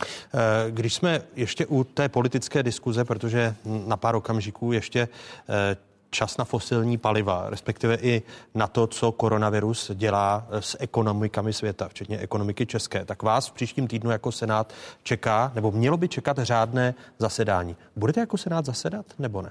My se definitivně rozhodneme pondělí. Teoreticky bychom mohli rušit to zasedání ještě v úterý, zatím to vidím tak 50 na 50. Jedna z variant je, že by mm, těch senátorů obecně na to zasedání přišlo méně. Protože někteří jsou v eh, karanténě? No, jednak a jednak třeba, že bychom to udělali nějakým takovým způsobem, že při zachování, řekněme, toho politického vlivu jednotlivých, jednotlivých klubů by třeba nebylo plné obsazení i z toho důvodu nějaké předběžné opatrnosti, aby ten senát třeba mohl zasedat znovu, kdyby došlo k nějakým eh, okolnostem, které si nikdo nepřeje. Ale uvidíme. Eh, zatím, jak se to tak rychle vyvíjí, tak je možné, že i to zasedání zruším, ale já vám to nyní neřeknu, protože my to máme, takže máme teď to neříkám schválně, my máme krizový štáb a ten krizový štáb zasedne, posoudí to, jestli to je dobře nebo ne a pak mi řekne, jestli si myslí, že to mám zrušit nebo ne. Nebo, a kdy jedna krizový štáb? Krizový štáb je jednat v pondělí pondělí v 11 hodin po bezpečnostní radě. Uh-huh. Vždycky krizový štáb se ptá, co bezpečnostní rada náš. Eh, paní kancelářka, která je předsedkyní krizového štábu a pak mi dává report, eh, jak to vypadá a pak já na základě toho, že se třeba sejdu s dalšími místopředsedy nebo se zavoluje, zavolíme, zavoláme, tak potom jako se nějak rozhodujeme, ale, ale neorganizujeme to my, tak to prostě nemáme. No. Pane ministře, také krom toho mimořádného jednání vlády, které vás čeká za ano. tři, přibližně za tři hodiny, tak se uskuteční v pondělí řádné jednání vlády a protikorupční organizace protestují proti tomu, že Andrej Babiš si eh, zařadil v rámci dodatku číslo jedna do programu schůze vlády návrh zákona o evidenci skutečných majitelů. Jde právě o tu věc, která souvisí eh, s transparentním vlastnictvím eh, firem, které jsou ve svěřenských fondech. Je to vhodné, aby mimořádně byl zařazen dodatek číslo jedna programu podepsaný Andrejem Babišem, který může překrýt tu vážnou diskuzi o evidenci skutečných majitelů? No, já se přiznám, že to vůbec nevím, že něco takového tam je. Já eh, tím, jak řešíme opravdu krizi, eh, a eh, takže vůbec teď jsem se ještě ani nedíval na program vlády. Zítra je v uvozovkách normální vláda, protože vlastně každý den vlastně máme mimořádnou vládu. Přijde vám to jako vhodné? Ta normální Zařazovat... vláda, ona to tam zařazuje paní ministrině spravedlnosti. No, podepisuje to Premiér Andrej jako Babiš. Premiér pro, eh, po, eh, samozřejmě podepisuje každé doplnění vlády. Já vůbec nevím, co ten bod obsahuje. Eh, podívám se na to, popírám se o tom, ale opravdu to neřešíme. Ob, Je, opravdu. No, když se zařadí na vládu v době koronavirové krize tak zásadní zákon, který kritizují protikorupční organizace, který může právě u svěřenských fondů zakrývat skutečné majitele, je to vhodné a vkusné? Pane doktore, já jsem to opravdu, já to vůbec nechci komentovat, protože vůbec nevím, co v tom zákoně je, vůbec jsem nečet, že by to kritizovala uh, Transparency International. Uh, prosím, berte teďka v úvahu to, že my se maximálně svojí kapacitou soustředíme na to, abychom zvládli koronavirus a tohle to. Nebylo by, nebylo by tedy vhodné, když se tak soustředíte na koronavirus, eh, ten zákon neprojednávat? Uh, Zítra se o tom určitě popovídáme. Váš jako, pohled jako člena vlády? Já vůbec nevím, co, co se v tom skrývá. Vy mě tlačíte do něčeho, co já opravdu považuji za naprosto. No zákon o evidenci skutečných majitelů, eh, který má rozkrýt vlastníky, proto říkám, když je tady koronavirová krize, tak dodatkem na eh, vládu jde tento já zákon. Chci, já chci jenom říct, že ta vláda musí i v době mimořádné, od toho jsou mimořádné vlády, projednávat i normální chod té země, proto je i normální řádná vláda zítra. A já teď opravdu nechci komentovat, co řekl Transparency International nebo Milion chvílek pro demokracii o nějakých bodech, které, promiňte mi, ale mi připadají v této chvíli naprosto nepodstatné. No tak chcete jim věnovat čas. Proto se ptám, jestli vám přijde jako členu vlády vhodné, abyste to projednávali v této situaci? Já nevím, co ten bod obsahuje, takže vám tato ani nemůžu odpovědět. Je jasné, takže že vám se... přijde, aby ten čas, byť jednu jedinou minutu jste mu věnovali, abyste schvalovali Stejně ten jako stejně jako e, tam máme celou řadu normálních bodů zítra na vládě, kde tam prostě jsou i provozní body, protože ta, ta, ta, ta vláda schvaluje i jiné věci. A já opravdu nevím, co se, teď mě zkoušíte z něčeho, co jsem nečet. Ne, neskouším. Jenom... E, ptám se A na není to, to jestli vám přijde, podstatné. aby tomu... Vla... No tak když to není podstatné, proč je to na Tak se budeme určitě soustředit prostě na ty věci a možná, že na to ani nedojde, jestli vám to takhle stačí. Bylo by vhodné, aby na to nedošlo? Tam Bylo se by, vás. bylo by vhodné samozřejmě, abychom se, eh, abychom se zabývali věcmi, které jsou podstatné, což samozřejmě tam jsou i věci ekonomické a tak dále. A já znovu říkám, nevím vůbec, ještě jsem to nečetl, když to dobře dopadne, dostanu se k tomu po vládě a po krizovém štábu někdy v noci, abych si vůbec přečetl program vlády zítra. Je vhodné, aby dodatkem byl v rámci koronavirové nákazy řešen návrh zákona o evidenci skutečných majitelů? Já si dovolím předpovědět, že po dnešních otázkách Václava Moravce pan premiér navrhne, aby zítra ten bod z vlády byl stažen. Takže vám to nepřijde vhodné? Nepřijde mi to vhodné a myslím, že se možná třeba i shodneme. Eh, Jak jsem zmiňoval, na epidemii reagují akciové trhy. V pondělí klesly kvůli ropě a koronaviru nejvíce od roku 2008. Ve čtvrtek pak znovu prudký pokles. Eh, Propad indexů Dow Jones a S&P 500 byl nejvyšší od roku 1989.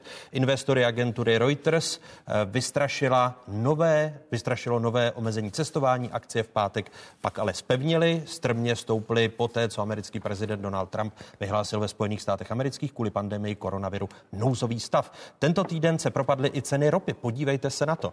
Eh, Propad inicioval spor Saudské Arábie a Ruska při zasedání organizace zemí vyvážejících ropu a jejich spojenců. K poklesu přispěla i skutečnost, že americký prezident Donald Trump nečekaně zakázal lety eh, z Evropy do Spojených států amerických. V pátek ceny ropy opět rostly a to díky naději, že vláda Spojených států v boji s dopady nového koronaviru podpoří ekonomiku.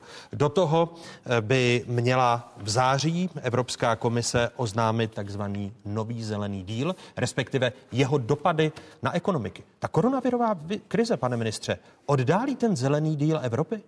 Když teď budeme svědky asi zásadního propadu ekonomiky. Eh, Ono to spolu sice souvisí, ale já si myslím, že v této chvíli eh, Evropa by měla řešit větší prioritu, a to je koronavirovou krizi, eh, než zelený klimatický díl nebo nový zelený klimatický úděl, nebo jak to nazveme, ale eh, protože si prostě myslím, že v této chvíli i evropské struktury mimochodem částečně budou taky trochu paralizované. Eh, Samozřejmě průběhem koronaviru, ale všichni věříme, že to zvládneme v příštích týdnech, nejpozději, řekněme, prvních měsících a vrátí jsme, vrátíme se prostě k normálnímu životu.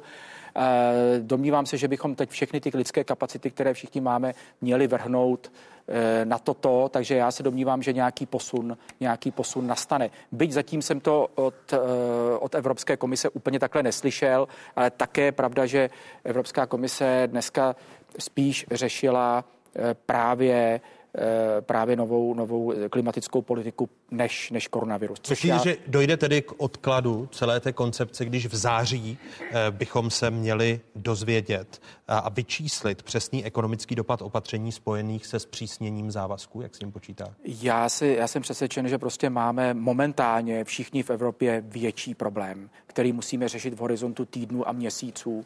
Pokud jsme schopni to paralelně samozřejmě eh, dělat společně, tak jakoby fajn, ale já se domnívám, že eh, všechny státy a Česká republika určitě se bude právě soustředit na to, co teďka považujeme za prioritní a to je jednoznačně, abychom se co nejrychleji prostě srovnali s koronavirem, abychom ho porazili, aby, aby eh, se naši lidé normálně, mohli vrátit k normálním životům.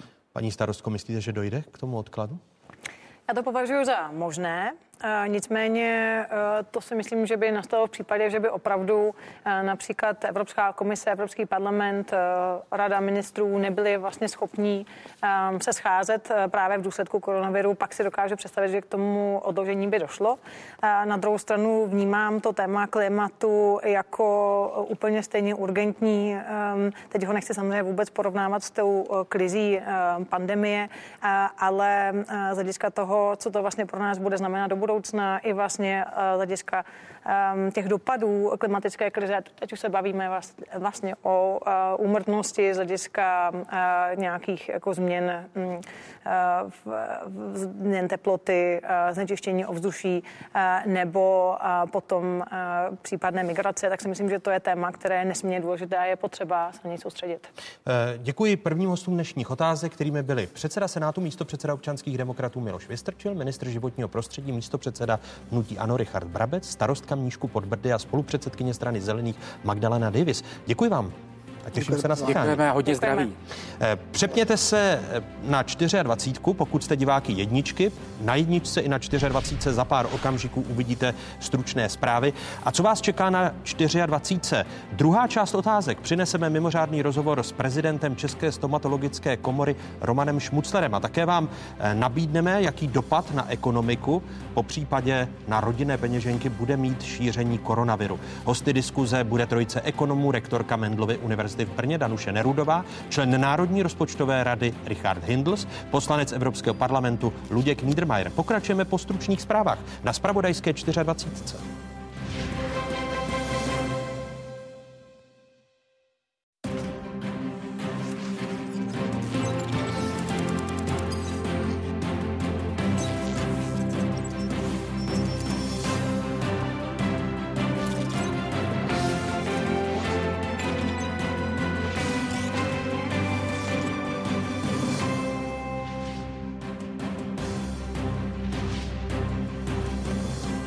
Jste na správné adrese, tady je Spravodajská jednička v zemi. Tady je Spravodajská 24. O jakých tématech se po dnešních otázkách začne mluvit?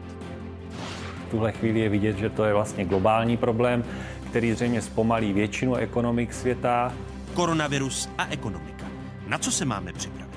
A je vůbec možné být připraven? Diskuze rektorky Mendlovy univerzity v Brně Danuše Nerudové, člena Národní rozpočtové rady Richarda Hindlse a poslance Evropského parlamentu Luďka Niedermayera máme pět let, kdy důchodový účet, to znamená výběr sociálního pojištění, bude vyšší než eh, náklady na důchody, to znamená pět let eh, jsme schopni to ufinancovat tak, jak to je a potom to půjde stavně dolů. Seniori jako nejohroženější skupina. Nebezpečný je pro ně nejen virus samotný, můžou doplatit i na ekonomické turbulence. Jak se bude dařit slevám na jízdném, zvyšování penzí a penzijní reformě ve stínu koronaviru? Další téma druhé části otázky.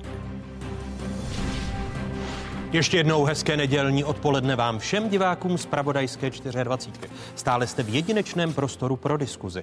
Po nouzovém stavu Možná karanténa pro celou Českou republiku. Vláda asi vyhlásí kvůli dalšímu šíření nového typu koronaviru karanténu pro celou zemi, naznačuje premiér Andrej Babiš. Vláda má jednat přesně za tři hodiny. Prvním hostem dnešních otázek, její druhé hodiny, je Roman Šmucler, prezident České stomatologické komory. Pane prezidente, vítejte v otázkách. Hezký dobrý den. Hezký den, pokud je to možné. Vy jste jedním z prezidentů lékařských stavů, Konzultovala s vámi vláda nebo někdo z ministerstva zdravotnictví vyhlášení karantény pro celou zemi? Ne, my jsme úplně v šoku z toho, co se děje. Čili e, my opakovaně posíláme vzkazy, mám samozřejmě mobilní číslo na důležitý lidi, ale většinou neodpovídají.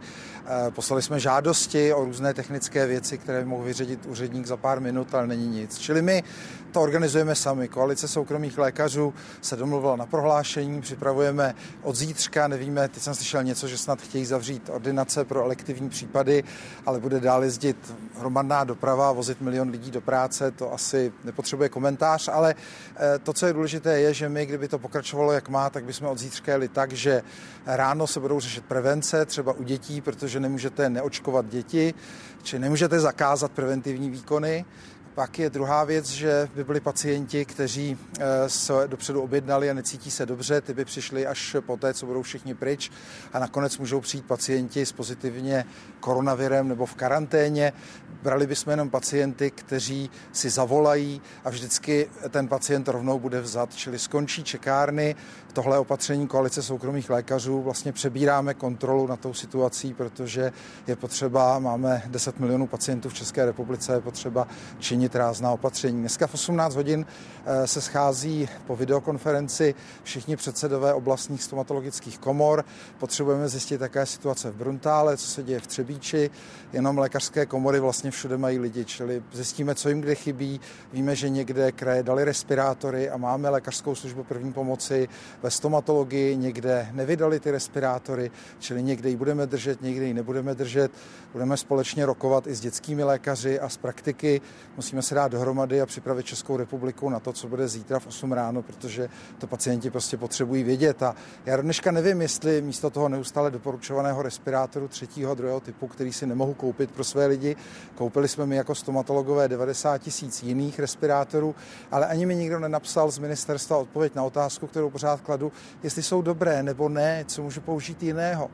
A já mám prostě zodpovědnost osobně za 11 tisíc zubních lékařů, za 20 eh, tisíc lidí, dalších lidí, 4,5 milionu navštěvuje zubního lékaře, eh, musí v tom být nějaký systém. Ministerstvo v tuhle chvíli není.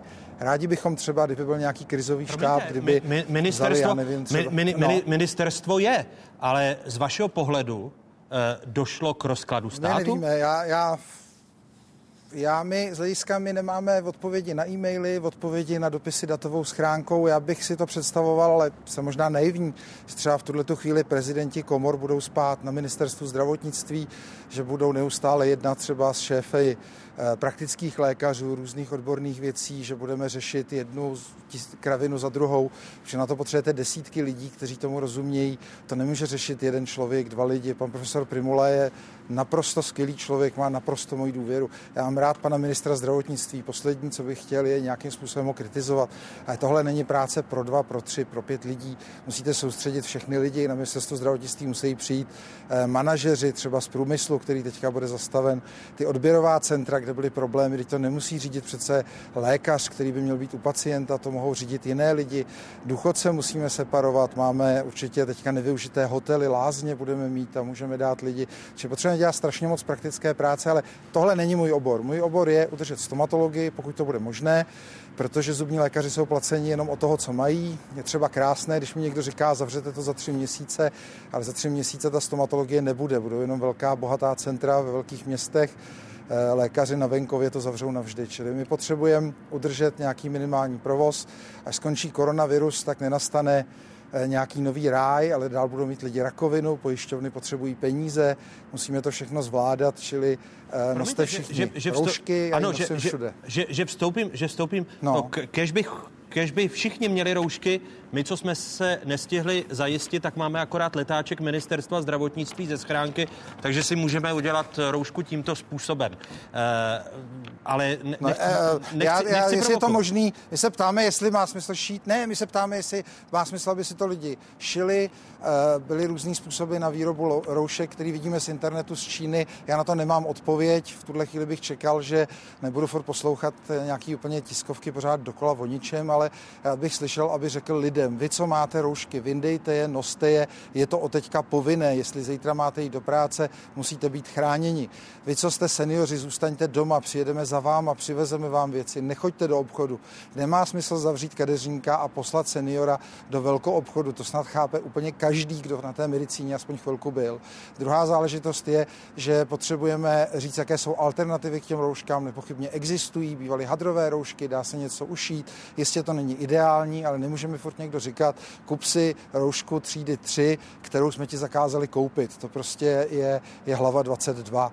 Čili moc bych poprosil, aby vzniknul štáb lidí, kteří to dělají. Chtěl bych slyšet hlavně hlavního hygienika, pan profesor Primula dělá velké věci, ale potřebujeme data, jak to improvizovat. My to řekneme našim lidem, máme v každém okresu, bude to fungovat během tří hodin. Jo, aby, aby, neříkat aby, dopředu, aby že bude tomu... nějaká karanténa, když není, neplašte lidi. To je, to je právě jo, to, věci, to je, co jsou. To je právě no. to, čemu nerozumím a případně mě jako zkušený lékař poopravte, že premiér této země vyhlásí to, že Česká republika s největší pravděpodobností vstoupí za několik hodin do karantény a s vámi to jako s prezidenty lékařských komor nikdo nekonzultuje? Na s námi to nikdo nekonzultuje a hlavně to nechápu. Já, já nechápu říkat, jeden den nezavřeme obchody a druhý den nezavřít. Já chápu, že se můžou věci stát, ale lidi musí mít elementární důvěru ke svým vůdcům. Musí vystoupit prezident republiky, premiér, řeknout, co se stane, můžou se stát špatné věci, my si to dokážeme představit jako lékaři. A když řeknete lidem pravdu, Češi nejsou hlupáci, oni snesou, oni to zvládnou, ale potřebují mít pocit, že mají v čele jasné vedení a že mají lidi, kteří vědí, co dělají. A to třeba pan profesor Primula je, protože jako epidemiolog to ví a ty věci, co já říkám, jsme se učili všichni na vojenské katedře, to není, že by myslel nějaký genius, Čína to má za sebou, Tajvan to zvládnul, Korea to zvládá, čili já myslím, že ta věc je prostě rizí management, ale musíte tam mít co největší štáb lidí, kteří budou teďka na ministerstvu a každý potřebujeme na tom vyšívat. Co tady bude v pondělí, jo. když vy... Je, ale teď, my si teď... jinak poradíme sami. Ano, e, to znamená, je zoufalý krok vás jako lékařských komor, že se vám od státu nedostávají informace, že nemáte ochranné pomůcky a přitom jste v první linii a neví se, co bude v pondělí.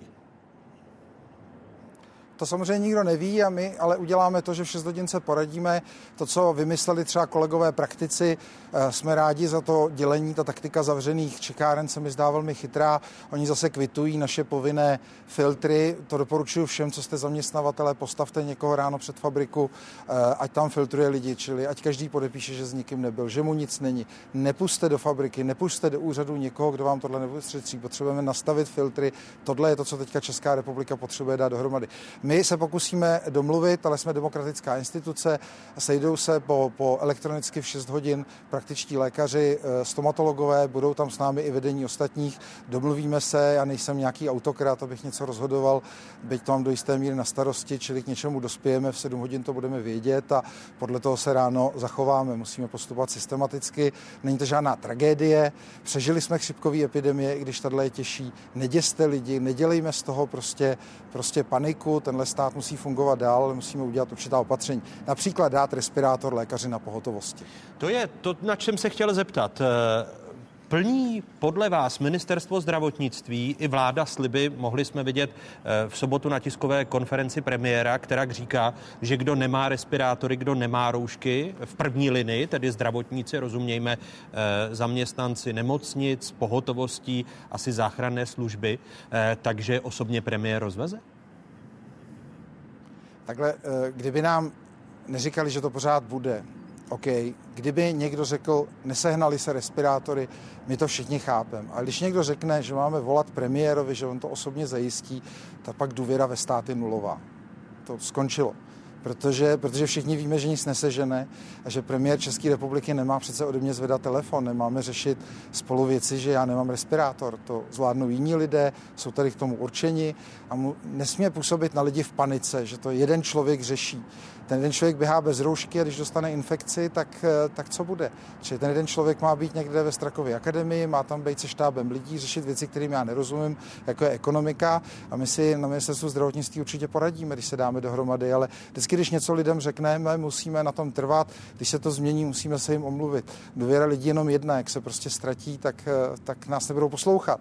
A řekneme jim karanténa, budou courat všude možně. Spousta kolegů mi říkala, že má nejvíc objednávek eh, na tenhle týden, protože protože řada pacientů prostě chce využít to, že můžou být doma k tomu, že konečně dojdou k doktorovi a tak dále a tak dále. Čili my prostě potřebujeme, aby ty lidi to vzali za svý a pak to zvládneme. Je to opravdu těžší chřipka. Myslím si, že s nás můžou potkat jiné věci a neměli bychom, neměli bychom být nějaký malomyslní a neměli bychom se bát. V tuto chvíli jako Česká stomatologická komora tedy máte dostatek respirátorů, roušek pro ten běžný provoz nebo možná omezený provoz, který nastane ne. v pondělí? Ne, nemáme, nemáme, ne, ne, nemáme vůbec nic, to znamená od státu nemohli jsme si je koupit, čili máme, eh, poprosili jsme stát před 14 dny, aby dal roušky minimálně eh, na infekční stomatologické oddělení v rámci FN Bulovka, kde se soustředují lidi, tam není respirátor doteďka. Řekli jsme, že to mají na krajské ordinace, kolik jich je, kolik respirátorů. Eh, oni to poslali krajům a některé kraje to dali těm zubním lékařům. Třeba 10 respirátorů je na LSPP ve Vysočině, jestli to třeba můžu říct dobře, abych pochválil někoho, kdo, kdo to dělá dobře. Omlouvám se jiným hejtmanům, kteří nám prostě rozumně vyhověli. Ale pak jsou prostě kraje, kde to na té LSPP není a říkají těm starším kolegům, kterým je často 70, přijďte bez roušky, bez respirátoru, čeká tam na vás 60 lidí v čekárně a to je prostě těžký. Ty lidi z hlediska zákona mají odmítnout, protože platí pořád zákon o bezpečnosti a ochraně zdraví, čili když prostě nedostanou tu správnou podporu. Proto taky chci, aby bude, někdo bude, řekl, že třeba bude, ty respirátory a bude část, jsou dobré. A bude část ordinací, tedy z tohoto důvodu, eh, protože jsem byl v pátek, v sobotu, ale i dnes ráno eh, dotazován některými lékaři, respektive psali mi eh, to, že vlastně nemusí otevřít ordinace z hlediska zákona, pokud nemají k dispozici ochranné pomůcky, protože už i mezi lékaři jsou nakažení koronavirem a pak vidíme, jak se zavírají některá oddělení nemocnic po celé, po celé republice. A vy mluvíte o lékařích, ale ta věc je mnohem těžší. Ten lékař je podnikatel, má zodpovědnost. A kromě toho, že někdo mluví o tom, že mu to zavře, jsem si přečet na i dnes, aniž by to někdo s někým probral, tak eh, ten lékař samozřejmě zodpovídá za zdraví sestřičky, recepční. Ty lidi jsou tam bez ochrany, čili to není jenom o tom, jestli lékař je jestli ten lékař je odvážný a, a řekněme si to riskne. My se bavíme o tom, že on má nějakou sestřičku, ta sestřička je třeba samoživitelka, je pro ní, není pro ní úplně jednoduchý zůstat doma, to je pro spoustu lidí teďka v České republice a, a ty lidi riskují, čili o tom je ta věc. Na druhé straně, co mám zprávy od praktických lékařů, tak drtivá většina nastoupila, seniori bez respirátorů. Já myslím, že jsou to hrdinové téhleté okamžiku a těch by si měli lidi všem těch by se měla zastat televize. To jsou pro mě frajeři, kteří ten národ teďka drží nad vodou a já bych jim chtěl hrozně poděkovat, nejsem si jist, že to někdo udělal. Uh, tedy ordinace zůstanou uh, povětšinou od, otevřené od, od pondělka, když se podíváte ne, na ty scénáře, ne, které máte, ne, které ne, máte dnes ne. večer probírat. My máme nějaký scénář náš, to znamená, jakým způsobem bychom tu péči udělali co nejbezpečnější. Hlavně jde o to, jak sloužit LSPP u lidí, o kterých vlastně vůbec nic nevíme. Pak bude samozřejmě rozhodnutí u spousty zubních lékařů, pokud by se to nezavřelo, zda to prostě zavřou nebo ne, ale samozřejmě tím, že my nevíme, jak to bude, nejsou určená žádná pravidla, tak ten lékař většinou, když to zavře, tak samozřejmě může zkrachovat, může přijít o střechu nad hlavou. To není úplně jednoduchý rozhodnutí. Zubní lékaři to nejsou třeba placeni jako nemocnice paušálem, že pojišťovny navýší platby, spousta lékařů prostě prostě už žádný koruny nedostane, má hypotéky a e, samozřejmě stát teoreticky by je mohl jednou odškodnit, ale to už spíš asi bude řešit třeba exekutor, čili, čili e, jako ta, to, to rozhodování je takhle těžké, ale budeme se snažit minimalizovat rizika. Pak jsem četl, že máme mít zavřeno, to jsem četl na iDnes, že to snad někde řekl pan premiér, ale nikdo nám to neřekl. Ptal jsem se na to ministerstva, nikdo mi nic neřekl, ale doufám, že, že v těch 6 hodin to budeme vědět, no tak samozřejmě, když nám to zavřou, tak, e, tak se zkusíme aspoň zorganizovat nějakou pohotovostní službu, ta největší chyba v této chvíli by byla poslat pacienty do nemocnic, čili z hlediska epidemiologického, dokud funguje ta první zóna, to znamená praktici, když by měli respirátory, v kterých dneska pobíhá policie a kde kdo, tak kdyby ty respirátory měli praktici, tak jsou schopni držet ten koronavirus dál od nemocnic, tam by se dostali jen těžce nemocní pacienti. Jakmile to zavřem, třeba my stomatologové, tak vrhneme 4,5 milionu lidí proti fakultním nemocnicím a jejich zubním ordinacím. Samozřejmě 4 miliony budou v klidu, ale těch půl milionu úplně stačí na to, aby tam nastal, aby tam nastal zmatek. Čili, čili udržme první zónu obrany, jako v každé válce, prostě bojující, dejme všechny síly těm lidem, zároveň připravujeme nemocnice, protože je jasný, že kromě lehčích případů přibudou těžký a pak to bude na respirátorech a dalších věcech. Čili já mám plnou důvěru profesoru Primulovi, plnou důvěru, že to zvládnou kolegové ve špitálech a my v první linii, my praktici, dětský praktici, jsme schopni dělat, co se dá a nemůže nás v tom stát nechat. Aby, Dejte vy, nám těch 200 tisíc respirátorů, co jste nám slíbili. Když vyzýváte takto, že chcete 200 tisíc respirátorů, které vám vláda slíbila, přitom je nemáte, vy eh, jako prezidenti České lékařské komory... Někde jsou, a... přišli. Přišli, ale vy je nemáte. Někde jsou ty respirátory, jo? My je nemáme. My jsme zvědaví, kde jsou. A možná, že třeba některé nemocnice jich mají víc, než by museli mít. Vím, že některé nemocnice nedostali nic. Myslím si, že v této situaci by si měl najít každý na internetu. Jestli řekl pan premiér, já mu věřím, že přišlo 200 tisíc respirátorů, tak bych si rád přečet, kde jsou. Jednejme společně, ne? Jsme přece občané jednoho státu, jde nám o společnou věc, co nejméně paniky, co nejméně řečí. Já neutočím na pana premiéra, mám rád pana, pana ministra, myslím, že to je skvělý člověk, ale pojďme řešit problémy, to je celé, prakticky. Říká Roman Čmucler, prezident České stomatologické komory. Eh, přeji vám hezký zbytek dne Děkuju a... a pokud možno klidnou neděli. Já hlavně přeju, já hlavně, já hlavně přeju divákům, aby to všechno zvládli a nenechte se vyděsit. Tohle přežijem. Děkujeme.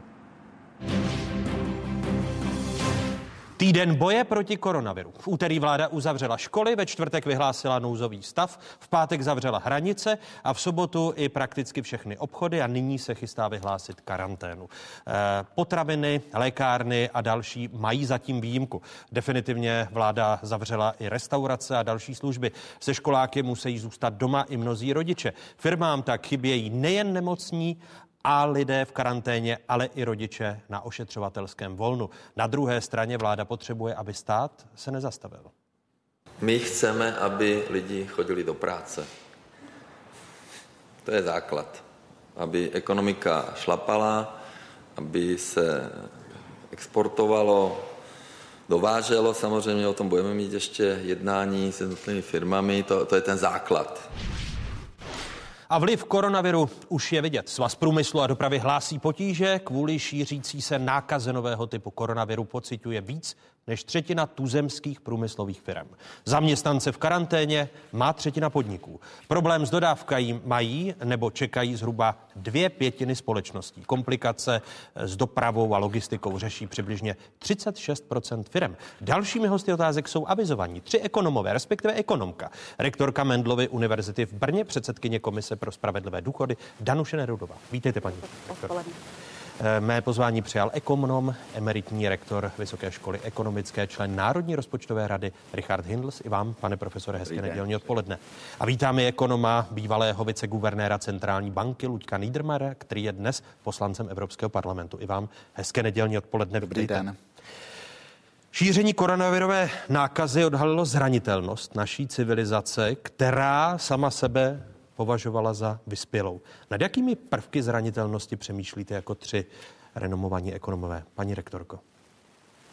Tak já se domnívám, že takovou největší zranitelnost, kterou já vidím, je, že jsme se v honbě za neomezeným ekonomickým růstem dostali k tomu, že jsme celou řadu strategických věcí a jejich výrobu přesunuli do Číny a nenechali jsme si tu výrobu tady v České republice, protože jsme hledali levnější pracovní sílu. Konkrétně hovořím třeba o, výloce, o výrobě generických léků a jejich komponentů v honbě za levnou pracovní sílou a ziskem jsme je přesunuli do Číny a teď řešíme problém, že možná v červnu ne, už nebudeme mít antibiotika a tak dále. Takže z mého pohledu se odhalilo to, že není, není možné nadále hovořit pouze o neomezeném ekonomickém růstu, že každý růst má nějaké svoje limity a je potřeba tady toto prisma přehodnotit. Zranitelnost a pohled Richarda Hindlse?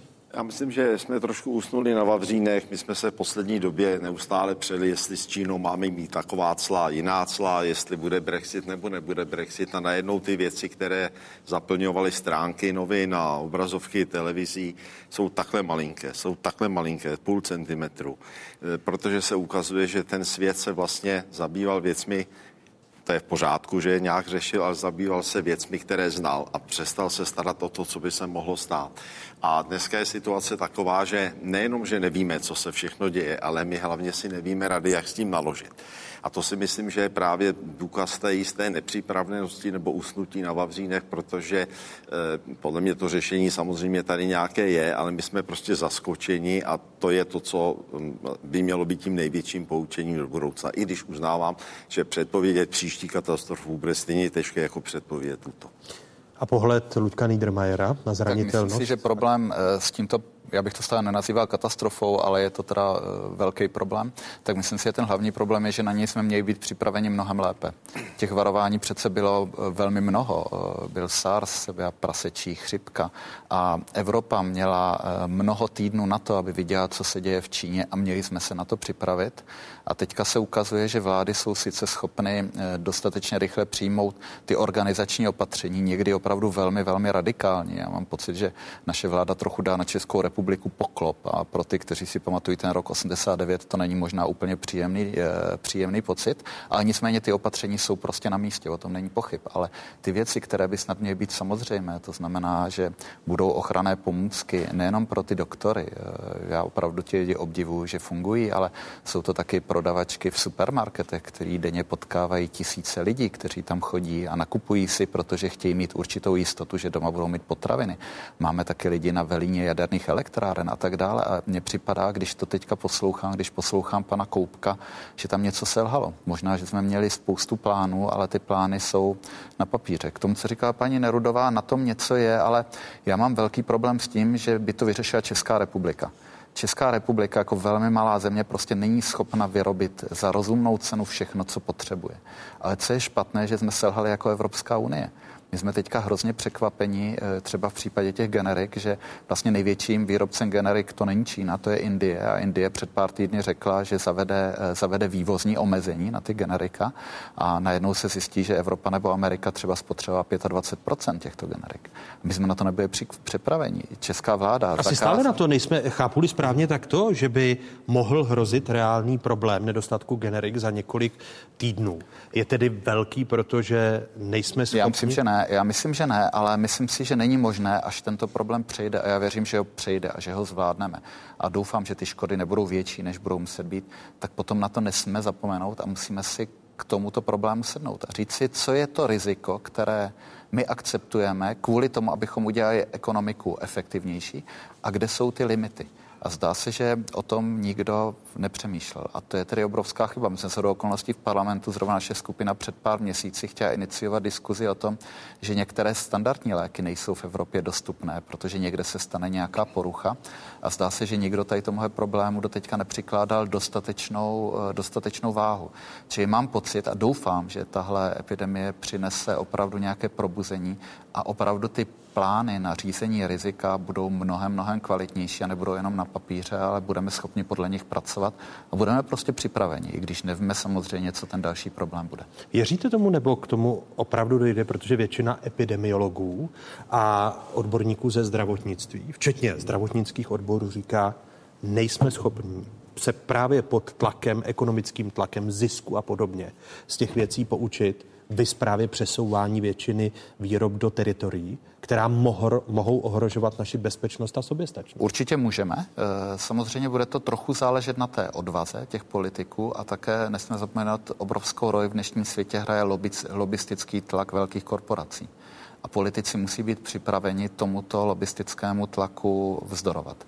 Či ano, eh, my se můžeme dostat k tomu většímu bezpečí za cenu určitého vyššího nákladu, ale zase nesmíme to přehnat, abychom vytvořili nějaké protekcionistické prostředí pro zdejší firmy, které toho budou využívat a vlastně celá populace zaplatí ten náklad, který půjde do kapsy. A to hrozí protekcionistická opatření jako riziko po odeznění kora, koronavirové epidemie? No hlavně ten protekcionismus má jako festival teď. Já jsem opravdu zděšený ohledně toho, co to může udělat s tou společnou Evropou, protože Italové, třeba Itálie je jeden z největších pláců do evropského rozpočtu a teďka ta Itálie, ve které opravdu jde o život v některých případech, eh, vidíme to denně v novinách, tak ona se cítí úplně opuštěná těmi ostatními zeměmi. Spousta zemí zavedla různá vývozní omezení a kdo ví, co všechno a ty země si nepomáhají. Či já mám pocit, že je potřeba, abychom se my jako ta společná Evropa rychle probrali a vrátili se do toho módu, který prostě v tom dnešní světě platí. To znamená, že ty velké věci umíme vyřešit pouze společně.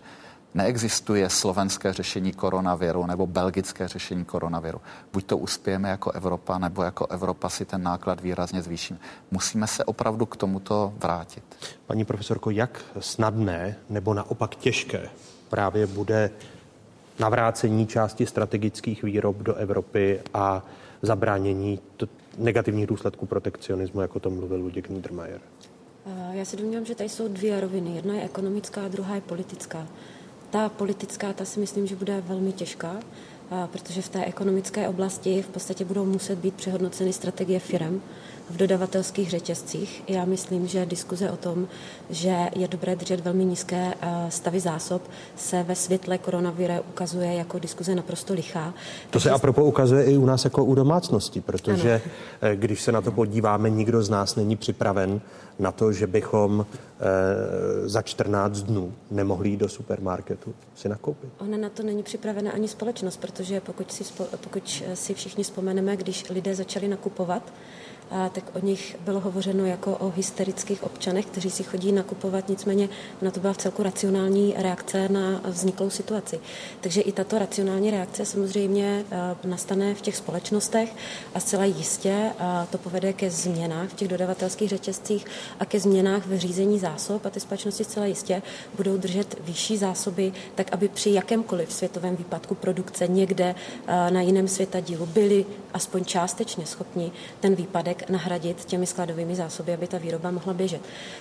Ty politické konsekvence ty budou velmi složité. Já se domnívám, že v některých zemích může dokonce dojít k nějakým politickým otřesům a souhlasím s panem Niedermayerem, že vidím jakoby velké eh, selhání evropských vůdců tady v tomto a myslím si, že pokud hovoříme o zavírání hranic, tak rozhodně zavírání hranic mělo být koordinováno z evropské úrovně, protože se domnívám, že minimálně postkomunistické země to vnímají velmi citlivě, takovéto opatření. Takže domnívám se, že v těch firmách ta reakce bude okamžitá, ale nejsem úplně přesvědčená, že v té, politi- v té politické části, že ta reakce bude rychlá a že bude správná. Pane profesore Hindlesi, jak složité bude některé ty strategické výroby opět vrátit eh, na teritorium Evropy, když jsme si z Ázie udělali nejlevnější fabriku světa? No, tak eh, já nejsem úplně přesvědčen o tom, že to půjde touhle cestou. Eh, ten svět se teď nějakým způsobem zastavil a všechny tyhle ty věci mají obrovskou setrvačnost. Tak jako se nedostala výroba do Číny nebo Indie za týden, tak se také nedostane zpátky. A až se ta věc ustálí, tak si myslím, že trošku svět a Evropa zapomenou. To tak v životě bývá. Že budeme že to, nepoučitelní. Že budeme asi trošku nepoučitelní, neříkám, že úplně nepoučitelní, ale i kdybychom byli stoprocentně poučitelní, tak si myslím, že není vůbec snadné z těch, řekněme, z hlediska pracovních nákladů, nákladů na práci, dostat ty věci zpátky, nehledě na to, že to je jenom jedna věc říct, nebude to v Číně a nebude to v Indii, ale druhá věc je, že my proto kapacity prostě nemáme. Dneska Evropa je nějakých 500, Evropská unie nebo 700 milionů celá Evropa, to je ani ne polovina obyvatel v Číně. Dneska už ani ne polovina obyvatel v Indii, takže nestačí jenom říct, my už to v Číně dělat nebudeme, ale také je potřeba říct, kde to dělat budeme. A pak je tady ještě jedna věc. Čína není žádný malý slabý hráč hráč, který prostě bude čekat na to, až někdo v Evropě, ať už to bude Evropská komise nebo já nevím kdo další, rozhodne, že to teď nebude. Souhlasím s tím, co tady říkali oba mý kolegové. Evropská unie je na řadu věcí nepřipravená a teďko se vrátím trošku zpátky. Podívejte se, jak byla nepřipravená na, ten, na tu přestřelku mezi Čínou a, a, a Trumpovou Spojenými, Spojenými státy. To byla stejná situace, akorát u této situace nikdo neumíral ale Evropa stála jakoby mimo měla problémy, že bude dávat neustále sance na Rusko a podobně. Dneska jsou prostě velcí hráči ve světě a ty buď musí spolupracovat, anebo aspoň nesmí zůstat stát mimo. A to se bohužel Evropské unii teď trošku děje. Já vím, že je to těžší, protože Čína je jeden eh, obrovský stát, eh, Spojené státy jsou jeden obrovský stát, teď mají 50 nebo 52 eh, vlastních států. A Evropa je strašně mnoho kultur, strašně mnoho jazyků. Čína má jeden jazyk, Spojené státy mají, řekněme, dva, když budou brát i španělštinu, ale Evropa je strašně mnoho vrstevný názor, na, na, národ uskupení, ale já si myslím, že tudy by se měla Evropa především udělat. To znamená mít nějakou jasnou společnou strategii a teď vůbec nejde o ten koronavir jako takový. Eh, nedojde k zásadní transformaci ekonomiky. Když se podíváme na to, eh, jak jsme svědky eh, pádu burz v těch uplynulých deseti dnech. Podívejme se ku příkladu na burzu pražskou. Ta se dostala po vyhlášení nouzového stavu vládou na nejhorší možná čísla. Akcie na burze během uplynulého týdne rekordně oslabily. Index PX propadl o 14,5% na 825,2 desetiny bodu. Ve čtvrtek se index propadl o dalších eh, téměř 8% na 815 bodů. Burza uvedla, že šlo o šestý největší jednodenní propad v historii pražské burzy. Pokles eh, dostal index PX na nejnižší hodnotu od července roku 2016. Eh, situace vážná i ve Spojených státech amerických. Americký prezident Donald Trump ve čtvrtek zakázal lety z Evropy do Spojených států. Pronášel i tato slova? After consulting with our top government health professionals, I have decided to take several strong but necessary actions to protect the health and well being of all Americans, to keep new cases from entering our shores, we will be suspending all travel from Europe to the United States for the next 30 days. Následovala okamžitá reakce akciových trhů. Ve čtvrtek znovu prudce klesly. Propad indexů Dow Jones a S&P 500 byl nejvyšší od roku 1987. Investory podle agentury Reuters vystrašilo nové omezení cestování. Akcie v pátek pak spevnily. Otázkou je, na jak dlouho a jestli propad nebude pokračovat. Eh, vývoj cen ropy. Už jsem o tom mluvil v první hodině. Propad inicioval spor Saudské Arábie a Ruska na zasedání organizace zemí vyvážejících ropu a jejich spojenců.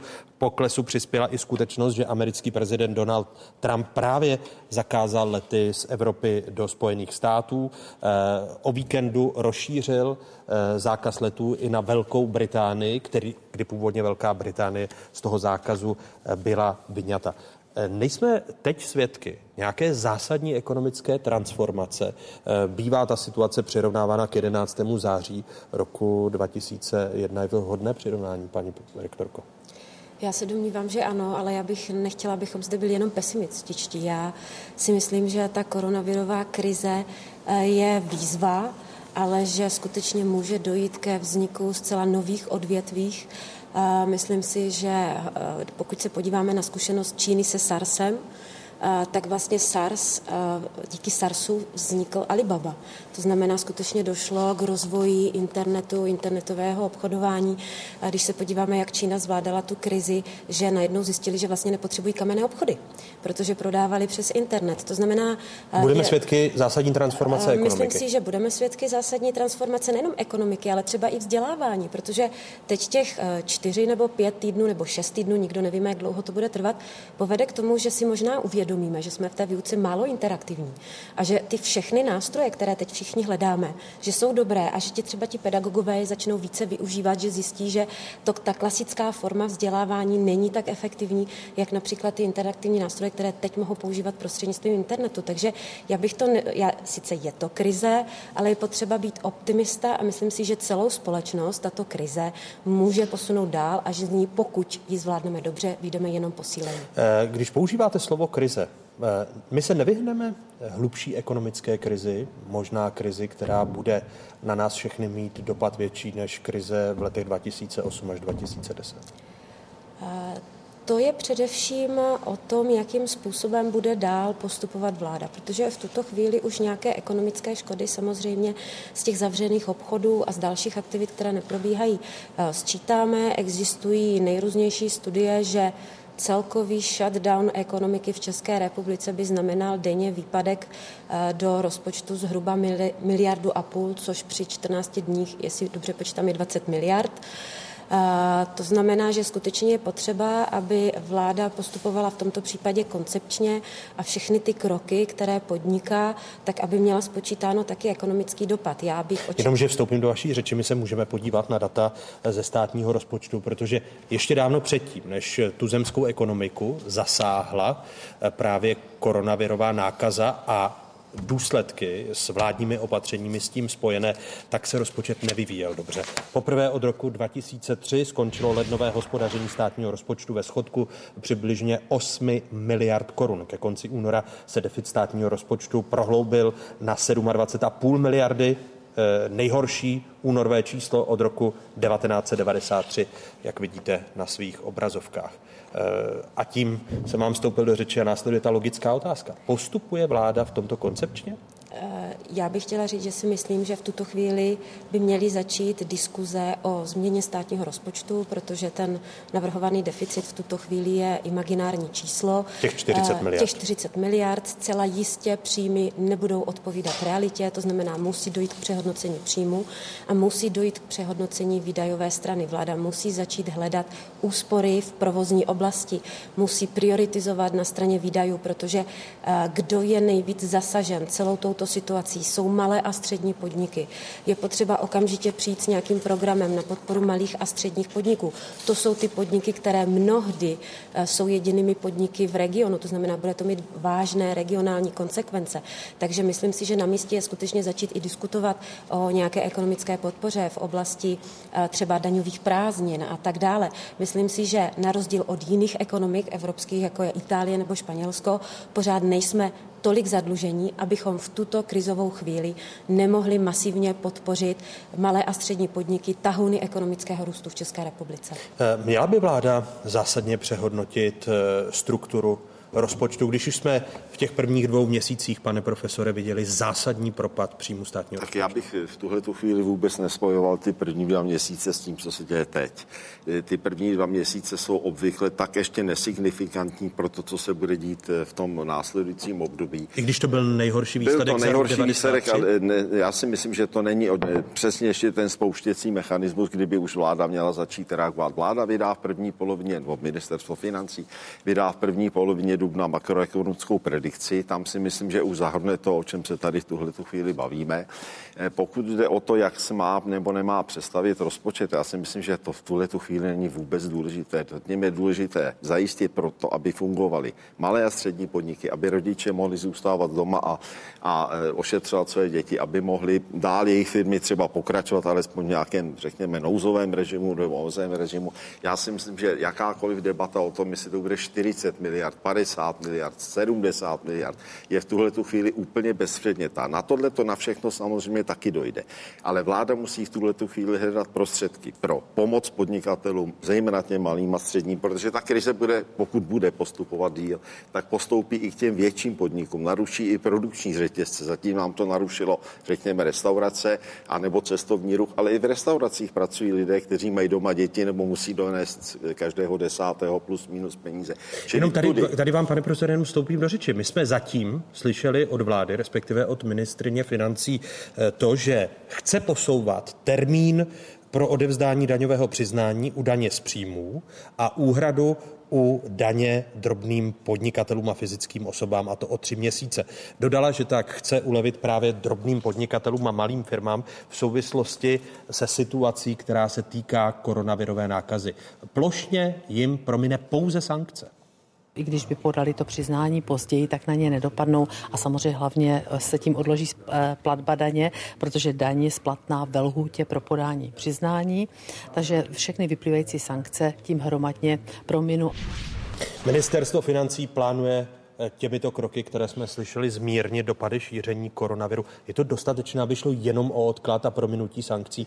Nemělo by dojít na ty daňové prázdniny? Já myslím, že tam padlo těch eh, návrhů víc. Hovořilo se tam o bezúročních půjčkách, o nějakých překlenovacích úvěrech. Já si myslím, že teď není asi důležité vyjmenovávat, co všechno už se udělalo, ale se sednout se a říct, co by se mělo udělat a naslouchat i těm, kteří jsou v tom provozu, kteří jsou v tom terénu, kteří buď v tuhle chvíli nemohou jít do práce nebo nemohou se nějakým způsobem obstarat své pravidelné příjmy. Těch opatření určitě bude celá, víc, celá řada, ale upozorňuji na jednu věc. Eh, teď se každý prsí, kolik pustí do ekonomiky peněz. Evropská centrální banka říká, že bude pokračovat každý měsíc 20 miliard euro nákupu v dluhopisech. Eh, před třemi dny, tuším, paní Lagardová řekla, že přidá dalších 120 miliard euro na, na eh, pomoc bankovnímu sektoru i, i nefinančním podnikům. Ale tohle to všechno je druhotné. V tuhle tu chvíli je potřeba zajistit klid ve společnosti, jistou dávku optimismu pro tu společnost a, a především prostě zachránit zdraví těch lidí. Tohle to všechno se dá potom udělat a na to nebude potřeba ani dlouhá doba. Jako v tuhle tu chvíli je rozhodující to, co se děje s lidmi, nikoli co se děje s penězmi. A tam si myslím, že by měla vláda napřít teďko všechny síly. Ona to z velké části dělá. Dělá to poprvé. Nemá s tím nikdo z nás žádnou zkušenost a všichni musíme věřit, že to dělá. No, měli jsme lokální omezenou zkušenost ku příkladu s povodněmi, kdy daňové prázdniny pro část těch regionů. Tam šlo o, nešlo o tolik o životy, o zdraví. Také byli lidi, kteří zaplatili životem za tu dobu, přišli o velké majetky, ale tady si myslím, že to ohrožení je poměrně velké z hlediska, řekněme, biologického nebo, nebo medicínského.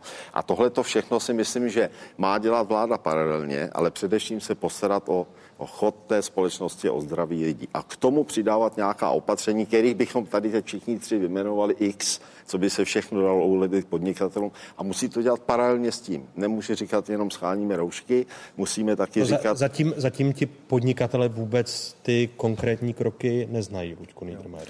Ale já bych možná na začátek tomu optimismu řekl, že to, jak zvládl ten malý obchod, eh, tu určitou racionální paniku, o které tady mluvila pana, paní Nerudová, to bylo obdivuhodný. Vy byste ji označil a... za racionální paniku? Ano, No, tak nebyla to úplně panika, bylo to racionální. Pokud někdo prostě byl zvyklý nakupovat každý druhý den, tak si hold řekl, že prostě nepůjde do obchodu dalších pět dní. A ten malý obchod to zvládl úplně, úplně brilantně. Čili já bych byl optimista, já spíš vidím ty slabiny na straně toho státu, než toho soukromého sektoru a, a ani to nevidím na úplně novou ekonomiku, protože přesun třeba výroby z Číny, z Ázie do Evropy neustále probíhá, protože tam rostou prostě mzdové náklady a také existují rizika, jako třeba teďka, eh, teďka vidíme. Já si myslím, a eh, pan profesor to tady před chvíli řekl, ta první priorita by mělo být opravdu zdraví lidí. Nejenom proto, že je to to nejcennější, to máme, ale protože čím více nám podaří zkrátit to období té epidemie, tak ty ekonomické ztráty budou nejnižší. Či to je prostě ta priorita, ochránit zdraví lidí a zároveň zkrátit tu dobu. Mě z toho hlediska velmi překvapuje pan premiér, který mluvil o tom, že třeba bychom makali, že třeba exportovat a dovážet. Já mám pocit, že to je až číslo dvě ta ekonomika. A v té ekonomice opět souhlasím s oběma profesory. Eh, ty malé a střední firmy jsou nejvíc postižené. Eh, ty bezúročné úvěry, to je dobrý nápad. Já už asi před týdnem a půl jsem třeba říkal, že bych považoval za velmi racionální, aby vláda převzala na sebe povinnost placení nemocenské, respektive té náhrady, kdy mzdy v těch prvních dvou týdnech, protože představa, že vám jako malému podnikateli někdo nepřijde do práce, či máte velký problém, vaši dodavatelé vám nedodávají, protože jim lidi nešli do práce a ještě vy budete platit v tu chvíli nemocenskou, to je úplně absurdní a já nevím, proč o tomhle vláda nerozhodla. Jsem to posílal i panu ministrovi, jak když jsem to počítal, kdyby vláda platila 200 tisíc lidí na, na karanténě, tak jí to vyjde na nějaký 2 miliardy korun. To jsou úplně zanedbatelné peníze. A pro vás je nepochopitelné, že to vláda zatím stále myslím si, že, myslím si, že nemá cenu se opravdu soustředit na revizi rozpočtu. Nemá cenu se soustředit na 40 miliardový schodek. Má cenu se soustředit na opatření, o kterých víme přesně, jak budou fungovat. Čili například i bezúročné úvěry, to jsem panu ministrovi navrhoval taky, to je, to je podle mě dobrý nápad. Myslím si, že pře, přenesení té nemocenské zase podle mě jako eh, dobrý nápad. A možná takových opatření bude prostě spoustu. A jasně, vyjde to prostě na desítky miliard, pravděpodobně. Eh, přijdeme o příjmy, zvýší se nám výdaje, ale od toho tady ten stát je, od toho je tady ten státní rozpočet, aby v těch nejhorších eh, chvílích v té ekonomice zaintervenoval a pomohl k tomu, aby lidi přečkali tady tuhle špatnou dobu s co nejmenšími ztrátami. A nemělo k tomu už dávno dojít k těm opatřením, protože je můžeme v Itálii, po případě v Jižní Koreji eh, sledovat Určitě prioritu má to zdraví a ty organizační opatření a to není vůbec eh, jednoduché. Mně připadá, že Ale pan profesor ty... říkal, že by to mělo jít ruku v ruce, ano, pokud bychom já nevidím důvod, proč koncepčně. třeba salámovou metodou jedna věc za druhou by neměla být eh, schvalovaná, ale uvědomme si, že pro ty firmy to není jenom problém v tom, že potřebují odložit daně, ale oni mají akutní problém s hotovostí, hmm. protože nechodí jim lidé do práce a platí nemocenskou, jejich odběratelé, jejich dodavatelé mají problém a někteří nejsou schopni schopni ty své výrobky prodávat. Já nechci eh, říkat, jak velký dopad bude na tu ekonomiku, protože úplně jinak to bude vypadat, pokud třeba za měsíc a půl se začneme vracet do normálu.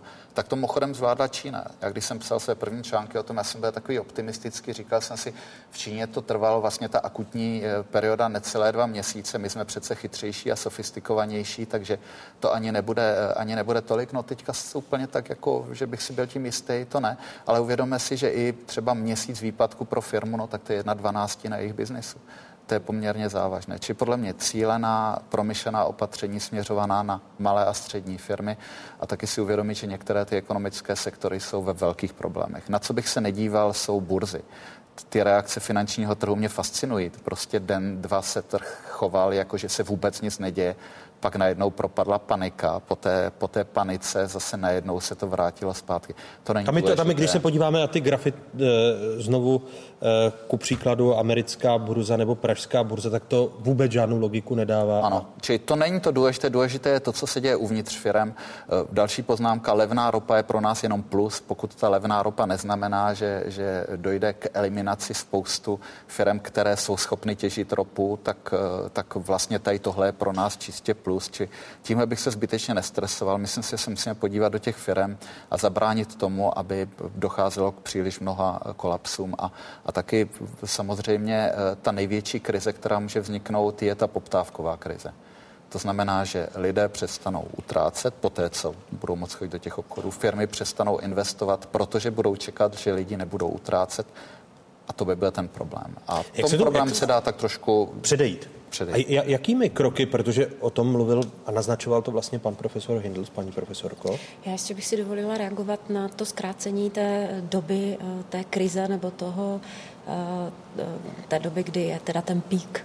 V podstatě eh, to, jsou, to je ta doba, kdy jsou ty nejzásadnější ekonomické dopady, ale všemi těmi opatřeními, které teď my přijímáme, tak my se snažíme právě tu dobu prodloužit. My se snažíme, aby, aby ten pik nebyl tak vysoký, protože kapacita zdravotnického systému prostě není taková. A ve všech těch zemích, kde byla ta obrovská krize, jako byla Čína nebo teď je Itálie, to jsou země, kde právě ten, kde nedošlo k tomu od odsouvání eh, a splošťování vlastně eh, toho výkyvu. Takže tady jsou vlastně ty dva zájmy jdou proti sobě, že jo. Ekonomicky, pokud se na to díváme, Ne, tak- my jsme chtěli co nejkratší dobu, protože eh, ty dopady by byly minimálně, nicméně ten zdravotnický systém nemá takovou kapacitu, takže já souhlasím s tím, že se bavíme o dvou měsících, možná i více, kde se budeme snažit vlastně natahovat tu dobu tak, aby kromě samotného koronaviru vlastně to zdravotnictví mělo kapacitu i na něco jiného, protože i když je koronavirus, tak jsou infarkty a jiná onemocnění, eh, která ten zdravotnický systém vlastně potřebuje zvládat. Ale jde o to, aby, abychom těmi nespůsobili, že se to rozšíří na Ano. řádově více lidí. Samozřejmě, že tady ta křivka, že nemůže dojít k nějaké explozi, která nebude zvládnutelná, či to určité rozšíření dává smysl. Ale ta Čína ukázala, že během nějakých dvou měsíců se to dá zvládnout. Bylo by nešťastné, kdyby, kdyby v Evropě to bylo šest měsíců. Ono, by když se právě, nešťastné. já už jsem o tom mluvil v té první hodině otázek, že vidíme jasnou korelaci, jasnou souvislost eh, mezi počtem lůžek, eh, věkem dožití u populace, proto Itálie na tom je, co se týče množství mrtvých v souvislosti s koronavirovou nákazou, tak jak je. Podívejme se znovu na ta data, která už jsme ukazovali v hodině první. Eh, Nákaza koronavirem je nebezpečná právě pro seniory. Itálie která je kromě Číny nejvíc postižena koronavirovou nákazou, patří mezi země s nejvyšším průměrným věkem dožití. Jen o něco mladší obyvatelstvo má Jižní Korea, která z těch čísel, když je srovnáváme, eh, je na tom eh, lépe.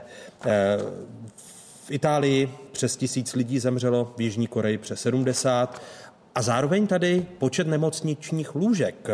Když se podíváme na Jižní Koreu, druhé nejpostiženější teritorium v Ázii, tam připadá na 100 tisíc obyvatel 1227 nemocničních lůžek. Naopak v Itálii nejpostiženější evropské zemi pouhých 318. Tedy i systémy zdravotnictví jasně ukazují a jejich kvalita, eh, jak ty jednotlivé země tu situaci zvládají. Nemluvě právě o tom, čím jsme zahájili tuto hodinu, nedostatek ochranných pomůcek eh, v České republice, eh, totálně selhávající vláda v tomto ohledu, stejně jako s vyhlášením omezení pro seniory jako nejohroženější skupinu. Myslíte, že dojde tady i k restrukturalizaci, nebo mělo by dojít k restrukturalizaci veřejných výdajů, protože zatím se spíše na hygienické stanice osekávaly, stejně jako na infekční kliniky.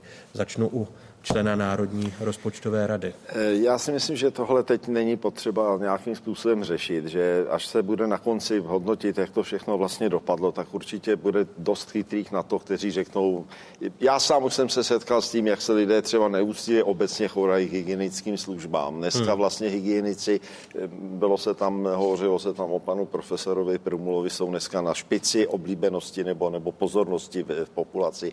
Já si myslím, že tohle to všechno asi přijde. Eh, Mělo by se to dělat, až budeme přesně vědět, jak to je. A popravdě řečeno, my zatím strašně málo víme pro tom, proč se to v Číně eh, obrátilo. Eh, Víme, že Čína je úplně jiný systém řízení lidí a řízení společnosti než u nás. Otázkou, pane profesore, že vstupuje do řeči, také je, jestli můžeme úplně, což říká Světová zdravotnická organizace, věřit těm datům, která Čína poskytuje, včetně toho, že do dneška není člověk nula v Číně, jak vlastně ta nákaza Eh, vznikla. Víte co, když budeme takhle přistupovat, k čemu všemu se dá věřit, tak nebudeme postupně věřit ničemu. Já prostě něčemu věřit chci a eh, věřím tomu, že ta Čína je natolik zodpovědná, že prostě jestli dneska píše, že má dva nebo čtyři nové, nebo jedenáct nových případů denně, že, že ví, co dělá. Mě by spíš zajímalo, a o tom už informace nemám, co se stane, až se ta Chupej, je ta oblast nebo Wuhan, já ani nevím, jestli už jsou otevřeny nebo nejsou, až se otevřou. Až těch 11 milionů lidí eh, ve Wuhanu splyne s těmi jednou a půl miliardou lidí, kteří zbývají v té zbylé části Číny. O tomhle my máme strašně málo informací, proto bych řekl, že teď je předčasné říkat, co by se všechno mělo nebo nemělo. Já se přiznám, že jsem taky optimista ve vztahu biochemii a, a k lidem, kteří prostě to dělají. Věřím tomu, že prostě ty firmy, které dneska říkají, že už mají nějaké náznaky toho, že to bude eh, lepší za hm, třeba dva měsíce, tak já věřím tomu, že se něco objeví.